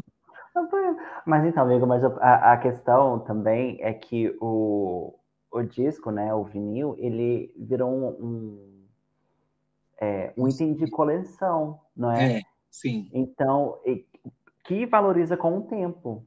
Então, você, Uhum. por exemplo, o meu sonho agora é comprar o bidet da Beyoncé, né? Porque você ainda acha para comprar. Mas vai olhar, é mais caro você comprar um bidet do que você comprar um Renaissance. É verdade, não, isso é verdade. Os antigos são mais, são mais, é, mais caros mesmo, né? Mas Uhum. até É porque o vinil não é uma coisa. Não tem uma o, história também que o, o vinil Hum. é, não é, não é tão. Não tá em extinção o produto lá, o produto que faz a bolacha? Ai, eu não sei disso, não. Então, eu vi uma história de que é, ele, ele é finito, sabe? E uma hora esse, esse, esse, esse produto aí vai acabar, e aí não vai dar mais pra fazer vinil de- desse, desse Aí sabe o que, que vai voltar? Vai voltar o CD, É, tá? Você não coleciona CD, não, tá? Porque a hora que voltar, você vai você cobrar uns vende 100 reais né? por um É CD. verdade. Então, ah, eu, tô, eu compro aos poucos. Eu, eu, comprava, comprava muito CD, né? Então, eu tinha muito CD. E aí, Uhum. eu dei uma enxugada, assim, por causa de espaço mesmo.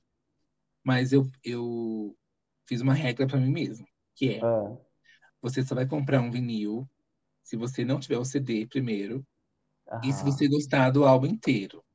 Ah, Um vinil que você boa. gosta de uma ou duas músicas, não, amor, não vai gastar com isso.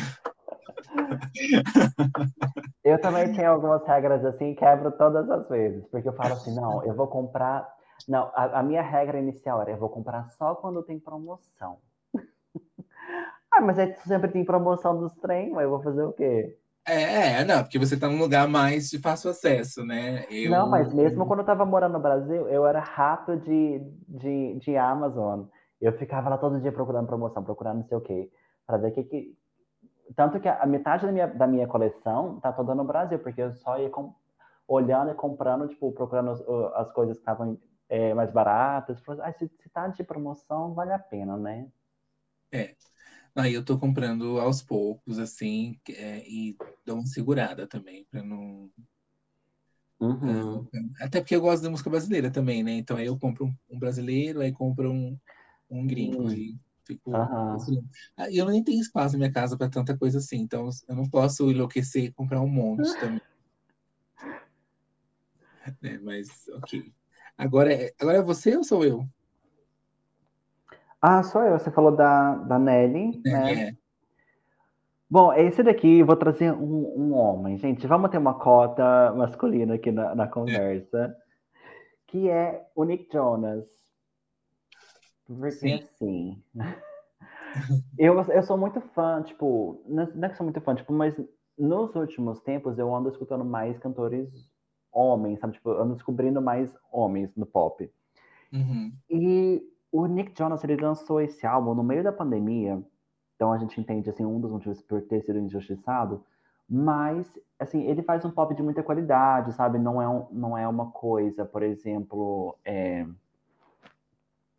Ai, sei lá, não vou citar nomes, não, mas, assim, tipo, eu vejo que tem, que tem muita qualidade, tem muito cuidado, sabe? Só que não tem muita atenção das pessoas. Você tá falando de qual álbum? Eu tô falando sobre o Spaceman, que foi o último álbum que ele lançou. Tanto que Esse eu acho que, na verdade, ele desistiu da carreira solo, assim. Mas ele tem. é, Ele tem uns álbuns muito bons. Ele tem o Nick Jonas, que foi o primeiro dele. Ele teve o Last Year Was Complicated, que também foi muito bom. E esse é o terceiro álbum dele, que é o Spaceman. Sim. É, eu gosto também da carreira do Nick, do Nick. Eu acho que eu não gosto do, do daquele que, que foi que ele lançou bem quando tava na- no grupo ainda, sabe? Bem lá nos meados de 2012. Ah, sim, aham. Sim, sim. Que é mais rockzinho. É, eu não gosto daquele. É, Mas o não. Spaceman é muito bom, realmente. É... Ele é um álbum bem coerente, assim. É, é- Na discografia dele é uma coisa diferente do que ele já vinha fazendo. E eu também Uhum. não entendi porque as pessoas não gostaram, mas eu acho que aqui no Brasil, né? Vou falar da, da minha visão aqui no Brasil. Uhum. Eu acho que a carreira do, do Nick não, não rolou ainda, assim. Não, não, não deu muito certo. Sei. Uhum. Eu acho que ele até já fez show solo aqui. é, mas é, não sei, porque depois que o, o Jonas Brothers voltaram, tipo, é uma, é uma catarse total, né? Aham. É uma loucura, assim, que você fala, gente. Pois é. Bom, Mas eu é acho que não sei. Eu acho que, tipo, tem, tem esses artistas, por exemplo, que eles vivem um pouco à margem, sabe? Então, tipo, por exemplo, o, o Charlie Puth, eu não sei, nunca não sei não, falar o nome dele, Ah, eu- é. sabe? Que é alguém que, que tá ali, que faz música, que faz música boa, só que nunca chega na, naquela, tipo, de furar a bolha, sabe? Então, o Charlie até furou, né, com a música do, do Velozes Furiosos lá. Uhum. e, e tal. É, o Charlie, ele- inclusive, ele, ele é uma- um cara que, de fato, ele deveria ter mais uma visão, uma, um olhar sobre ele, porque ele é muito talentoso, né? Ele é Uhum. formado em música clássica, ele, ele faz tudo sozinho, inclusive o mais recente álbum dele, ele, ele produziu todo no TikTok, ao vivo, então as pessoas escutavam, né, o que ele estava fazendo. O álbum é muito bom, inclusive tem um episódio aqui, gente, ah, com o Ah, pessoal do fã-clube do, do Nick Jonas. Vão lá escutar.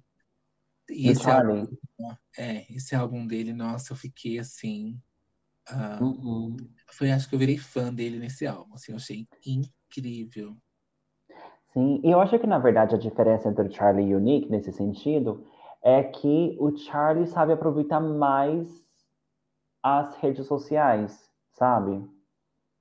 Ele tem É, mais é, força de vontade nisso. Agora, por exemplo, o é, Nick, acho- ele. é que o Charlie, eu acho que ele, ele, ele tem um, um- uma cabeça um pouco imatura em alguns momentos, que eu acho que tem coisa que é desnecessário, sabe? Ah, tipo quê? que coisa que é desnecessária. Esses dias ele postou uma foto com a namorada, acho que não sei se ela tava de calcinha, eu não lembro. Ai, Hum, gente, é desnecessário. Ele ah, expõe ah, muito, sim. né? Então, não sei. Não sei, eu acho que o Nick é mais contido. Eu acho que o Nick é mais maduro. Sim, sim. Então, é, tem esse rolê também. Tipo, o Nick tá no, no momento da vida dele que ele, tipo, ai, não precisa mais. Sabe, por exemplo, quando ele lançou o primeiro álbum dele, é, Nick Jonas, né, o primeiro álbum dele que teve Jealous, ele divulgou aquela música em, em até mais na esquina, se, se, for, se for brincar, é sabe? Muito boa essa música, né? Sim, é muito bom, mas assim, tipo, ele, ele divulgou bastante, ele trabalhou muito para a música ter, ter uma vida, assim, no, nos charts e tudo mais, para ser escutada. E acho que hoje ele já tá, tipo, não tá na. Ou ele não tem investimento para fazer, ou ele não tá na vibe de, de sair divulgando a música dele, sabe? Eu acho que cheguei, tem algum momento que, dependendo da carreira, eles eles não precisam, né? Viver da carreira, né? Assim, eu digo Sim. uma necessidade real ali de ter que dar certo aquilo para mim ter uma vida uma né, necessidade sente. financeira, né? Porque se o boleto batesse. Uhum. É, eu não queria falar isso, mas. é, é. Então, acho que ele, com dinheiro de tudo, né? Ganha muito dinheiro na Disney, né? Então, acho que ele é outro que investiu muito. Então, uhum. a carreira dele é um pouco o hobby dele, sabe? É... Não sei, Sim, eu, fazendo, sem, isso, fazendo sem pressão. Uhum. Uhum. Eu sinto até que o, a questão do Jonas Brothers, por exemplo, é, é uma coisa que eles estão fazendo ali para estarem juntos como irmãos mesmo, não porque o, o Nick principalmente precisaria estar ali, mas acho incrível. É, eu não sei. Em relação aos Jonas Brothers, eu acho que eles perceberam que eles funcionam melhor juntos do que separados. É, funciona. Apesar que eu gosto muito daquela banda do do Joey lá. Eu também gosto, mas que também que não foi muito pra frente, né? Teve um, um hit, que foi o Cake by the Ocean, e depois também não foi muito pra frente. A mesma coisa é, da carreira do, do Nick, tipo, foi boa, mas também não foi muito pra frente. Mas acho que eles viram, tipo, ai, a gente consegue fazer uma coisa boa, tipo, consegue estar estável quando a gente tá junto. É, é possa ser que eles estejam juntos por, porque eles chegam em mais lugares e aí para eles é mais interessante, né? E Sim. também não é uma coisa que eles precisam trabalhar tanto, porque já tem um público tão grande, né? Então, tipo assim, uhum. é, faz o álbum, faz a turnê, só isso, acabou. Né? Um Sim. álbum solo, faz um álbum, faz a turnê, divulga, divulga, divulga, divulga, divulga mais, divulga, divulga, paga, paga, paga, né? Uhum. É, exatamente, exatamente. Mas esse álbum é muito bom, realmente é, esse você me surpreendeu. Esse álbum é muito bom. Uhum, não, depois, para quem tá escutando, gente, depois vocês vão lá e escutem a música Spaceman. Porque eu acho a música tipo Spaceman, assim, um, um gênio da, da, da escrita, sabe? Porque ele tá descrevendo na música é, os passos da, da vida dele, do dia, mas dentro de uma pandemia. Então, tipo, na, ele fala, tipo, na música, ah, na televisão é o mundo tá acabando, eu falo com as pessoas, mas eu não posso tocar é, não posso tocar nelas, sabe? Parece que eu sou um, um astronauta. Ele fala tipo, uhum. tipo spaceman. Então, é, é, eu acho muito interessante. Escutem, escutem o álbum. Sim, escutem mesmo, é muito bom. É... E seu, amigo? Qual que é o, o seu meu próximo, próximo? O meu próximo ia ser um álbum é, que eu gosto muito, mas eu acho que uh, ele é tão nichado, assim, é tão X, que acho que ele não é, não é nem considerado um, um, flop, porque ninguém estava nem aí, né? Uhum. que é o álbum da, o, terceiro, o segundo álbum da Kelly Osbourne. Você já escutou esse álbum? Ah, não. Ah, esse álbum é muito eu amo esse álbum. Mas ele é, como ele é muito nichado, ele é assim, sabe? Eu acho que ele não é uma questão aqui. Ele realmente tá ali. Acho que eu teria que fazer um episódio falando dele, ou até você fazer um episódio falando dele, né? Uh, porque ele, ele realmente é muito interessante. Ele é tipo uma uma raridade assim no mundo da música em que uma pessoa que não faz aquilo faz Uhum. Resumindo, ele é um álbum uh, synth pop feito pela Kelly Osbourne, que fazia rock, né? E depois eu fui descobrir que ela não queria fazer rock, a gravadora que obrigou ela. Então, e ele é produzido pela Linda Perry. que é a, a que produziu os álbuns da Cristina, os melhores álbuns da Cristina. Uhum. Então é um álbum que tanto liricamente ele é super interessante porque ele fala sobre força interior, sobre tem até uma faixa sobre estupro, né? É, estupro de vulnerável, né? Porque ela fala na moça que ele não não vai chegar perto dela enquanto ela está dormindo. Uhum. A tua ref, né? Sim, sim. E, então, ele, ele é muito maduro, assim, ele é muito bom. Então, esse seria o meu terceiro, mas é, eu queria pular ele, porque fica só a citação. Ok, meu, ok. meu terceiro é o da Fox, All I Wanted. Uhum. Foxes, né? E All I Need, né? All I Need. É, ah, é, é, é, é, eu escrevi All I Wanted aqui, mas é o terceiro álbum da Foxes. É, ele é um álbum muito bom. Ele é o segundo álbum dela. Eu acho que a Foxes, ela também é muito nichada. Pode ser isso que não tenha dado certo, né? Ah, ela teve um auge aí um pouco antes com o primeiro álbum, Uhum. muito por conta do feat dela com o Zed, que ganhou um Grammy, foi um Sim. hit mundial. É, mas ah, uma pessoa que consome pop e se esbarra com esse álbum, esse álbum ele é muito palatável, assim, ele é muito comercial mesmo, principalmente o, no, no mercado britânico, né? Então eu não Uhum. entendi por que não foi um grande sucesso é, lá, principalmente, É, e no resto do mundo, então, ninguém nem sabe que existe, né? Sim. Mas o álbum é incrível, é um álbum pop, ele ele tem ah, faixas que me pegam muito sobre é, você sentir que você falha toda hora, né? E, e não ter tanta autoestima, porque em alguma, coi alguma coisa em você vai falhar. Então, é, tem um álbum que fa fala de uma pessoa que, que ama você, mas ela é muito. Ela é maldosa, sabe? Com você. Uhum. Cruel. É. Então, é, esse álbum me pegou muito. Eu, não, é, eu escutei muito esse álbum na época. Até hoje é um dos meus álbuns favoritos, assim, para para escutar quando eu tô querendo escutar algo familiar, sabe? Você tem isso, Uhum. tipo, ai, eu escutei tanta música nova Sim, hoje. Eu até gostei de muita coisa, mas eu queria algo familiar. Todo mundo tem, né? É da mesma forma com os filmes, a gente também tem o álbum de, de conforto, né? Confortável, assim, pra gente. É, pra gente, assim, que abraça a gente, fala, ai, aqui é um lugar tão confortável, eu amo essas músicas. Esse é o Uhum. que eu, que eu gosto de escutar, assim. E Uhum. é muito triste as pessoas não, não conhecerem, não gostarem. É muito bom. Mas sabe o que, que eu acho que aconteceu com a Fox? Isso, a- a- tipo, o problema é porque, ok, eu acho ok ser nichado. Por exemplo, a gente tem Charlie XX, que é nichada. Double é nichada, sabe? Mas tem uma demanda, tá, tá aí, sabe? Uhum, uhum. Eu acho que o, o, o que aconteceu com a, com a Fox é que talvez ela não explodiu com uma música dela, para criar uma identidade dela, sabe? Uhum. Por exemplo, no Tableau a gente teve Habit, que explodiu, e aí as pessoas começaram a conhecer, conhecer ela. A Uhum. Charlie com aquela música do, do Boom Clap, não é?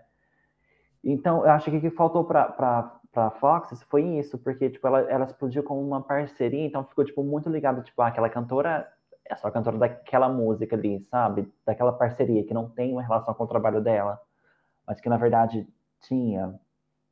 Sim, concordo com você. Possa ser isso. Até hoje, né? É, ela lançou um álbum recente, inclusive, o The Kick, e as pessoas ficaram super surpresas, porque o álbum é realmente bom. Esse álbum é um Uhum. pouco menos pop do que deveria, né? Aham. E aí as pessoas, ai, que incrível, incrível. Só que ela já tinha lançado ah, um EP antes, é, com músicas meio que parecidas com aquela, sabe? E aí eu Hum, tá. fiquei surpreso. Falei, gente, mas esses... tipo, ela não sumiu, ela sempre esteve aí, né? Então, então, mas esse, esse negócio de, eu acho que é, é bonito de se ver que hoje em dia não tem tanto essa coisa de nichado, sabe? Então a gente tem um, um artista, por exemplo, sei lá, é, as que eu citei, o Rina, por exemplo, que não tá na, na Billboard, mas tá aí fazendo alguma coisa, sabe? Tipo, tá, tá aí. Você tá falando da, da Ina a romena? Não, a Rina Sawai, eu não sempre. Ah, tá, essa, essa, tá, sim. É, é, essa mesma. Sabe que, tipo, de uma forma ela tá, tá nichada, ela não tá no, na Billboard, mas tá aí fazendo o rolo dela, sabe? Tipo, tem um espaço para ela. Eu acho que o, o, da Fox talvez faltou isso. Uhum. Acho que é aquilo que você falou mesmo, de primeiro ter uma ser vista, né, ser reconhecida como uma artista, uma artista individual, né, e aí hum. não ser atrelada a nada nem a ninguém. E, e aí a partir daí você constrói um legado em cima disso, né? E acho que ah. talvez não tenha tido mesmo. Sim, que é triste sim. porque ela realmente é uma cantora muito boa. Sim, eu gosto muito. Esse álbum é incrível. É, sim. Qual que é o seu agora? Bom, agora a gente vai falar um pouco de brasilidade, não é? Trazer, trazer o Brasil para esse povo. Para a gente falar um pouco de um artista, de um artista que, que é complicado, né? Porque a gente vai falar da Vanessa Camargo e do álbum dela Universo Invertido, que, se eu não me engano, é de 2021. 21 ou 20? Ou 20? 21, não é? Ai, eu acho que é, acho que é 20, não é? Peraí, deixa eu ver. Acho que ah, talvez seja 20, porque eu lembro que ela fez alguns, algumas coisas em casa. Ou 21? É, 20, 2020. 20. E o 21 é aquele com o pai dela, né? Ah, verdade, verdade. Então, ela, ela lançou esse álbum em 2020, que é o Universo Invertido, e que eu acho que é uma proposta assim muito boa. Eu achei o álbum muito bom, mas que infelizmente não chamou a atenção das pessoas, né? Ele, ele passou um pouco despercebido. O que, que você acha que aconteceu com esse álbum? Então, a Vanessa é uma cantora que eu acho que ela sofre um boicote dos próprios brasileiros, né? Uhum. É, eu não gosto quando as pessoas falam que brasileiro tem um, um senso de cachorrismo, né? É, e não gostar das próprias coisas, porque a gente tem, tem muita coisa boa que as pessoas gostam, né? Tipo, uhum. Não é porque o que você gosta não tá lá no, no alto que isso, isso não exista, né? Ou isso exista, né? Tipo, não é porque você está falando isso porque você, o que você gosta não tá lá no alto, né? Mas o que você não gosta é brasileiro também tá lá, né? Tipo, uhum. vamos sertanejo, né? tá no, sempre está no auge. Aí a gente pode falar, ah, mas porque é bancado pelo, pelo agronegócio. Não, beleza, mas está lá no auge, as pessoas gostam. Enfim. É, porque ela é uma artista que ela é muito boa, né? Ela vem sempre numa crescente. Ela entrega tudo que as pessoas falam que uma, uma cantora tem que ter, né? Que é uhum ela é, ela é diversa, né? Ela, ela, ela traz coisa, novidade e tudo mais. Ela traz sensualidade, traz, entrega tudo. Eu não entendo por que não desce para as pessoas. Uhum. Desce Vestido realmente é um álbum muito bom. Eu fui reescutar ele é, recentemente e eu não coloquei na minha lista porque é, eu acho que eu gosto de outros álbuns muito mais do que esse, mas ele tem uhum. faixas muito boas que eu também não entendi porque as gays não, não abraçaram isso, sabe? É, sozinho, uhum. por exemplo, é, é, é um pop perfection, assim, brasileiro. Uhum. Tem uma música que eu acho Lábio de Navalha também, é uma música super empoderada. É, ai, tem uma música, Nosso Som. Nosso Som, para mim, é a ah, minha música sim. favorita do álbum. Que é o Teenage Dream do álbum. É. Inclusive, é, nesse último sábado, eu fui num show da Vanessa. Uhum. E quando ela cantou essa música, menino, ai, olha, é muito louco, né? Porque, olha, eu, eu, eu, vou, eu vou em muitos shows, uhum. muitos shows internacionais aqui no Brasil. Até shows de cantores que eu não gosto tanto, mas quando eu acho que compensa aí, sabe? Ah, é, é um grande espetáculo, vamos. E eu fui no show da Vanessa, e para mim foi tão mais legal do que tanta coisa que eu já fui. Uhum. E, e eu fiquei assim, chocado. Talvez porque eu tenho um contato muito íntimo com a Vanessa, porque quando eu era adolescente, ela, ela começou a lançar os álbuns, e naquela época a gente comprava um CD, sei lá, por seis meses, né? Porque era caro o CD. E eu não trabalhava, né? Era adolescente. Então, os álbuns da Vanessa eu escutei muito. Então, para mim é muito, muito íntimo, sabe? Eu lembro uhum. É, o primeiro álbum, por exemplo, eu lembro de eu copiando as letras no caderno. Uhum. Mas esse uhum. álbum é muito bom. É, eu acho que ele também teve a questão do, do produtor lá, né? Que deu, deu ruim lá com a Francine. Sim, aham. Então, eu não sei se isso afetou particularmente o álbum. Não sei se talvez por conta disso ela não, não tenha conseguido divulgar o álbum muito mais, e aí o álbum deu uma esfriada depois disso. Mas é, eu fico muito triste que as pessoas não, não se conectem com a Vanessa mais, assim, é muito nichado. Principalmente aqui em São Paulo, uhum. o público da Vanessa é muito nichado em um certo público uh, de certas pessoas, sabe? Muito, ou pessoas Sim. que vieram do DNA e gostam até hoje, ou pessoas que vivem do, da nostalgia, do que. Dos anos 2000. É. Uhum. Mas você não vê um, uma, uma, pessoa nova falando, ai, eu descobri uma cantora aí, eu tô super gostando. Não vê. Uhum. Sim, eu acho que talvez isso. Isso, isso não, não é uma, uma coisa que acontece só com ela, tipo, acontece com tantas outras. Que chega numa certa idade, tipo, chega nos 20 anos de carreira e não tem mais um apelo para quem é, é jovem, sabe? Para quem tem 17, 18 anos. Mesmo que, que o som seja muito bom, tipo, a mesma coisa, tipo, a gente tem com, sei lá, com Madonna, por exemplo, sabe? Uhum. Uma uhum. pessoa de 18 anos não vai escutar Madonna a não ser que seja uma, uma coisa muito específica, sabe? Tipo, uma coisa, uma coisa que irritou no TikTok, sabe? Então, é, eu, eu não sei, tipo, eu acho que vai de gerações. Eu acho que, que talvez, obviamente, o que acontece no, no Brasil é que a gente tem proporções muito diferentes. Então, tipo, a Madonna, mesmo ela tendo um público muito restrito de, de idade, ela ainda consegue fazer, tipo, shows em estádios. A Vanessa, como ela tem, ainda tem esse público restrito, ela vai fazer em um certo circuito. É, o que eu tô falando é, é, tipo de entender que ela é uma cantora de 20 anos de carreira e ainda tem uh, dificuldade em ter acessos e, e, de ter uma popularidade de uma cantora que está começando hoje, entendeu? Hum, eu, eu não entendo por que, que se perdeu tanto é, esse público, sabe? Foi diluindo e aí foi ficando Uh, Mas eu acho, eu acho que é natural, amigo. Isso, isso é um processo natural. É, que acontece, tipo, aconteceu com todas as outras. Aconteceu com, sei lá, aconteceu com a Sandy, aconteceu com, com a Luísa Posse, aconteceu com todo mundo que, que surgiu nos anos 2000. Que é. passou esse, esse momento. Por exemplo, a mesma coisa acontece com, com a Anitta hoje. A Anitta tá com 10 anos de carreira e as pessoas mais novas, elas estão consumindo a Anitta como a gente consome? Ou elas estão consumindo MC Pipoquinha? É. Sabe? Got a point aí.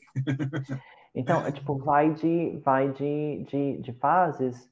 Tipo, quem, quem pega a fase vai acompanhando, vai seguindo. Quem não pegou vai pegar o que tá, o que tá vindo. Sim, sim. É, concordo com você. Acho que a Vanessa talvez tenha ficado numa fase de pessoas mais adultas e aí isso uhum. seja reflexo disso, né? Sim, sim. aí de um, de um marketing pesado no TikTok aí para agarear novos fãs, né? Ou não, ou não, não sei, sabe, se, se necessariamente precisa. Depende da visão de carreira, tipo, pelo que eu vejo do novo álbum dela, ela vai trazer um álbum muito pessoal, uma coisa que que talvez ela consiga ampliar o público dela na faixa etária que ela tá, sabe? É, que ela tá trabalhando. Tipo, por exemplo, hoje ela tá trabalhando com pessoas com, tipo, o público dela mais de 25, não é? Tipo, numa média do pessoal de 30 anos, não é? 30, 40 e tal. Eu acho que ali ela pode conversar com, com pessoas dentro dessa, dessa faixa que às vezes não escutam o trabalho dela. Uhum. Sim. Sabe? É, eu, eu acho que esse álbum vai vir um pouco misturado, né? Uma Vanessa a romântica, vai trazer um pouco disso, né? E vai trazer a pop, né? É, eu tô muito curioso do que vai ser esse álbum, porque é, o teaser que ela, ela cantou algumas faixas lá no, no show, e aí não sei, é, é que XOXO é tão. Ah, mas é boatos, tão... boatos de, de que XOXO não vai entrar, né, no álbum. É, porque é, é, tão diferente, né? Tipo assim, é tão, é tão ao contrário disso, né? Tão mais é, maduro, é, é, adolescente essa música, né? Eu, eu acho muito TikToker essa música. Não sei porque não, não hitou o, a coreografia no TikTok, porque eu acho muito TikTok essa música. Eu também acho, mas o, o, o público dela, tipo, não não pega. Tipo, o público dela não, não usa o TikTok desse jeito, sabe? É, né? Então, eu acho muito TikTok essa música. Eu gostei até dos remixes, né? Os remixes bate-taca de boate. Aham. Nossa, adorei. Quero ir pra boate. Aham. Eu amo, eu amo também. É, é, é muito bom. Então, mas você, você me fala, mas, é, mas pelo, que, pelo que eu vi ela falando, esse álbum vai ser um álbum muito mais honesto, muito mais maduro. E eu, e eu gosto. É, eu acho que vai ser um álbum muito mais, que lembre muito mais, por exemplo, o W, né? Sim. Ah, mas, mas... ela disse que, que, que eu, eu vi ela falando alguma coisa tipo, ah, gente, não espera o W, porque não vai ser o W, vai ser uma outra coisa. Sabe? Mas acho que talvez vai ser tão verdadeiro quanto. É, vamos aguardar, né? Vai, vai vir aí. É, acho que vai vir novamente algo diferente e, e isso também é interessante, né? Uhum. Acho que isso que é legal. Mas, nossa, é, a mulher entrega tudo, ela é muito, muito incrível, assim. Sim, e, sim. E é babado. Não, meu... e, dá, e dá, tipo, desculpa, te cortando, e dá, tipo, uma dó, né? Tipo, a gente pensar assim, tipo, não dá dó, mas assim, tipo, é, poxa, que pena, né? Porque a gente vê, tipo, ai, tem tanta gente no mercado que faz uma coisa que, tipo, a gente quer, tipo, a gente escuta Pablo Vittar, a gente quer performance, a gente quer não sei o quê e a Vanessa entrega da mesma forma, só que as pessoas não estão dispostas a, a escutar. Tipo, poxa, é uma pena que as pessoas não estejam dispostas a, a escutar. É. Sabe o que eu acho também? Você falando agora da Pablo e você até comentou da pipoquinha, eu hum. eu acho que talvez a Vanessa ela não tenha cedido, né? Ela não tenha cedido a ao algoritmo, né? Tipo, ah, eu não vou fazer uma música com funk não vou fazer uma música com é, uh, esse, esse. Ai, como que é o nome? É, é Bull Pop? Não, não é Bull Pop, é outro nome. Bubble Pop, né? Essa ah. música tipo, é, que a, a, a, Charlie faz, a Pablo faz, né? Esse pop mais acelerado, que é o que tá pegando agora, né? Mas não vou fazer. Eu ah, não sei, eu acho que tal, talvez XOXO seja uma coisa por aí. Nesse lugar, né? É, é também pode, possa ser. Uhum. Possa ser. Sei, só que, o, que, o que acontece é por aí, só que não ultrapassa essa, essa bolha. Uhum. Sim. Bom, eu vou pro meu agora, o meu último. Bora então pro, pro último. Meu último é o da Megan Trainor, é Treat Myself. Uhum. Esse álbum, é, eu amo esse álbum. Eu acho que ele. Novamente, ele é um álbum que a Megan fez algo diferente e ela cedeu muito, né? Então, ela fez música. Um, as músicas que as pessoas queriam ouvir, né? Uhum. E, e também ele tem um lado muito empoderador, assim, que me pegou muito, sabe? Porque a Megan não é uma pessoa. É... Quer dizer, não era, né? Muito padrão, agora ela tá, ela tá super padrão. Mas ela, ela, ela era uma mulher de curvas, tipo, ela não era esquelética e tudo mais, e esse álbum tá nesse lugar, assim, de você se empoderar, né? Já, já tinha um pouco antes, mas uhum. eu senti muito isso. E eu acho o álbum inteiro bom, eu acho Nice to Meet You com a Nicki Minaj uma música que, tipo assim, tinha que estar em primeiro, sabe? É muito legal, é muito gostosa. É, eu amo muita coisa do álbum. E eu não entendi porque as pessoas não gostam. E também não entendi porque. Não entendi, não. Fiquei triste quando eu percebi que as pessoas gostam da Mega fazendo as mesmas coisas de sempre. Que ela tá acontecendo agora, né? Aham. Então. Então. É difícil. É, é complicado. Mas sabe que, que agora, eu não sei, eu acho que as pessoas estão é, prestando atenção nela porque ela conseguiu entender como usar o TikTok a favor dela. Ah, sim. Tanto que quando saiu a notícia de que o TikTok ia ser banido nos Estados Unidos, o pessoal tipo, no Twitter falou assim: gente, coitada da Mega Trainer, o que, que ela vai fazer agora? Tadinha, agora conseguiu, vão. Mas eu acho que. Uh, não sei se for, uh, foi. Não sei, acabou acontecendo? Ah, eu não sei. Eu não, não, não acompanhei depois do que, que aconteceu com o TikTok nos Estados Unidos. Acho que em alguns estados, talvez. Acho que, se eu não me engano, em alguns estados eles estão banindo. Mas é, é, então... aí ficou esse rolê, né? Então, mas mesmo assim, é, esse público que veio, esse público novo que é o TikTok, eles consomem tudo, menos esse álbum.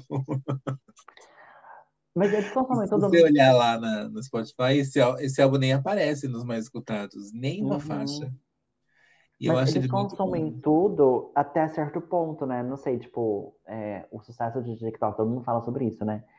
Que, por exemplo, as pessoas conhecem é, Made Look, conhecem, mas conhecem, tipo, a parte do, do refrão da dancinha, uhum. sabe? E as pessoas escutaram o, o álbum inteiro, fica aí o, o, o, questionamento, sabe? Tipo, o, o álbum saiu da bolha de ter a, a música como hit no TikTok? Sim, verdade. Eu gostei de uma coisa ou outra do álbum. Acho que eu gostei só de, de Breezy. E. Acho que só. Não. Acho que só. Uhum. Uma outra. Nada muito. Apesar que tem uma música com a, com a Nath Natasha, né? Então a gata não. Ali, né, entregou um pouco de novidade, mas. Aham ainda assim, esse, esse álbum é o meu, meu preferido, o Treat Myself. Tanto que eu comprei até o vinil. O vinil é lindo. Ai, é colorido, não é? É, ele é, ele é tipo o. Ele tem um fundo metálico que brilha, assim, sabe? Que tudo. Ah, ele, ele é muito lindo. E. Ah, eu adoro esse, esse álbum. Sim, eu fiquei muito triste mesmo. E eu tava fazendo a pesquisa, né, vendo foram as inspirações dela pro álbum e ela disse que se inspirou na Britney no ABBA. Uhum. E a gente sente muitas dessas inspirações mesmo é. no, no, no, álbum. Sim. Uhum. Sim, é uma pena, mas assim, tipo, o que, eu, o que eu acho que talvez, assim, tipo, seja a questão da carreira da, da Megan. Que ela também, ela tem uh, um, um público que acompanha, mas não acompanha ela, sabe? Uhum. Não sei se você concorda comigo. Tipo, ela, ela tem um público que, que segue ela quando ela tem um hit, mas se não tiver, também é, o povo não tá ali, sabe? É, não sei se você concorda comigo. Acho que é um público de temporada, né? Tipo. É... Eu conheço essa, essa garota aqui, né? Se, uhum. se ela tá fazendo o que eu gosto, eu escuto. Se não, eu vou escutar outras coisas e nunca mais escutar ela, né? Aham, exatamente, exatamente. Eu concordo, tipo, super com você. Esse álbum é lindíssimo. A, a, a minha música favorita é a com, a, com as Pussycat Dolls, né? Com a Nicole. Ai, tem, tem Pussycat Dolls, tem... É... é incrível.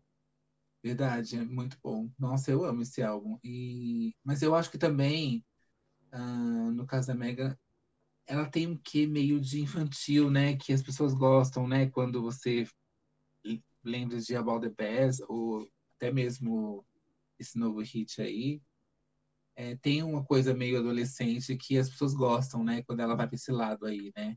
Uhum. Mas eu acho que quando, quando ela lançou o né? segundo álbum dela, que ela, ela lançou No, No, por exemplo, foi muito bem. Só que depois ela lançou, acho que foi Me, não foi? A outra música? Hum, If I were you, I would me meet you. Uh -huh. Essa música, não sei se chama Me.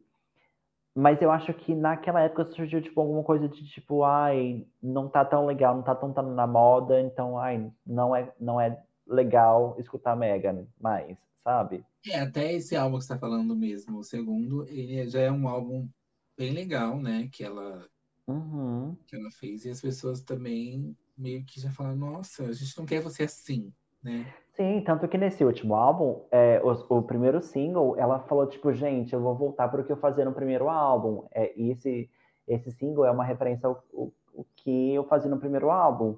Porque acho que nesse pop, popzera do tipo, no, nessa mídia, as pessoas não estavam tão afim de, tipo, as pessoas não compraram essa parte. É, as pessoas querem escutar a, a Megan fazendo esse, esse pop é, com esse elemento aí. É, tem um nome isso, não sei se é. Uh... Uma coisa meio nostálgica, né? Porque All That Bass tem, tem uma coisa nostálgica. É... As outras músicas daquele álbum. Like I'm Gonna Love. I'm Gonna Lose You? Eu não lembro o nome da música. Que também tem um, um elemento nostálgico, um elemento tipo anos 60. Então, quando ela, ela foi lançar o primeiro single desse, desse álbum novo, ela falou, gente, vai ser o que estava acontecendo lá atrás. Sim. É, então, tem, é, tem um nome, o, esse, esse estilo aí. Mas é realmente esse estilo que tem as. Lembra uma coisa meio vintage, mas muito fofinha, muito atual. Aham. É, é, eu acho que ela, ela está presa, né, no, no, próprio sucesso dela, né? E ter que entregar. Acho que tem, tem muito a ver um pouco com a Kate também, né? De ter que entregar sempre as mesmas coisas, e aí quando você arrisca, as pessoas não gostam, mas aí quando você volta, as pessoas já, já não querem mais escutar. Aham. É. é desse jeito. Sim, é. Eu queria que ela, assim, eu acho que ela merecia muito, tipo, criar uma, uma fanbase mais fiel que seguisse independente do que, do que ela lançasse, sabe? Porque uhum. eu acho que, tipo, nos momentos que ela lançou coisas que não foram tão populares, muita qualidade, estava muito bom. Sim, eu concordo com você completamente. Eu acho que. E é um desperdício, né? Porque aí você fica refém uh, da indústria e do que o algoritmo quer entregar para as pessoas, do que as pessoas também estão acostumadas a, a estão condicionadas a escutar, porque é o que elas estão meio que viciadas, né? Então, uhum. é, é, muito complicado isso. Pois é, pois é. Mas fica a dica, gente. Escutem esse álbum da, da, da Megan, que é muito bom. É, esse álbum é muito bom. Bom, esse álbum foi meu, foi meu último. Você tem um último ou já foi seus quatro? Não, já foram os meus quatro. Já falamos sobre. Bati no microfone, desculpa. Já, falamos, já falamos de todos os, os álbuns que eu trouxe pra gente falar de Injustiçados. Mas Sim. eu acho que a gente foi bem sucedido, porque a gente falou de uma lista assim, bem diversa, a gente fugiu do, do óbvio. É, é, porque a gente gosta do, de música, então a gente tem um background um pouco mais vasto, né? Falar assim, eu também, eu também tinha colocado na minha lista o Manu Gavassi 2017, que eu também acho que foi um álbum que as pessoas não entenderam, mas a Manu tem uma carreira toda que ninguém entende direito, né? E e ela funciona muito é, no nicho dela. É. E tem muito. A nossa, eu tenho muita coisa que eu gosto e eu acho que as pessoas não, não entenderam direito e são muito boas. Muito... Sim, sim. Não, tipo, se a gente for pra, pra parar para pensar, tipo, tem muita coisa que a gente poderia considerar injustiçado e tudo mais, que as pessoas não, não escutam. Mas acontece que às vezes cai nisso que a gente está falando, tipo, cai num, num, num, nicho, um artista cai num nicho, ou um álbum não é o, o, o que todo mundo esperava, então não, não é sucesso. A novidade, né? A novidade apaga muito o, o que já estava aí, né? Aham, tem isso também. Então é, é, tipo, bem complicado a gente pensar é, nos fatores para os álbuns serem injustiçados. Sim. Bom, é, então a gente vamos encerrar aqui, né? Uhum. É, obrigado por você ter participado. É, eu adorei, assim. Eu adoro seu podcast, eu, eu sempre escuto. E tem, é, tem é, capítulos muito pontuais lá, né? É, episódios muito pontuais que eu, assim, me deleitei totalmente. Ah, fico feliz, muito obrigado. Muito obrigado, na verdade, por, por me convidar. E você também vai estar no meu, no meu podcast, a gente vai falar sobre, sobre Katy Perry. E eu quero muito obrigado por, por, por, pelas conversas, porque a gente vai, vai conversando aí. É, Sim, deixa o arroba para o pessoal seguir. Claro, claro. Então, é, no Instagram é arroba volta o disco, que é o podcast, que você encontra em todas as plataformas de podcast. É isso. E para você que gostou desse episódio, agora corre lá no podcast Volta ao Disco, que a gente está conversando sobre o Prisma da Katy Perry. E tá muito legal também o episódio. Te vejo lá.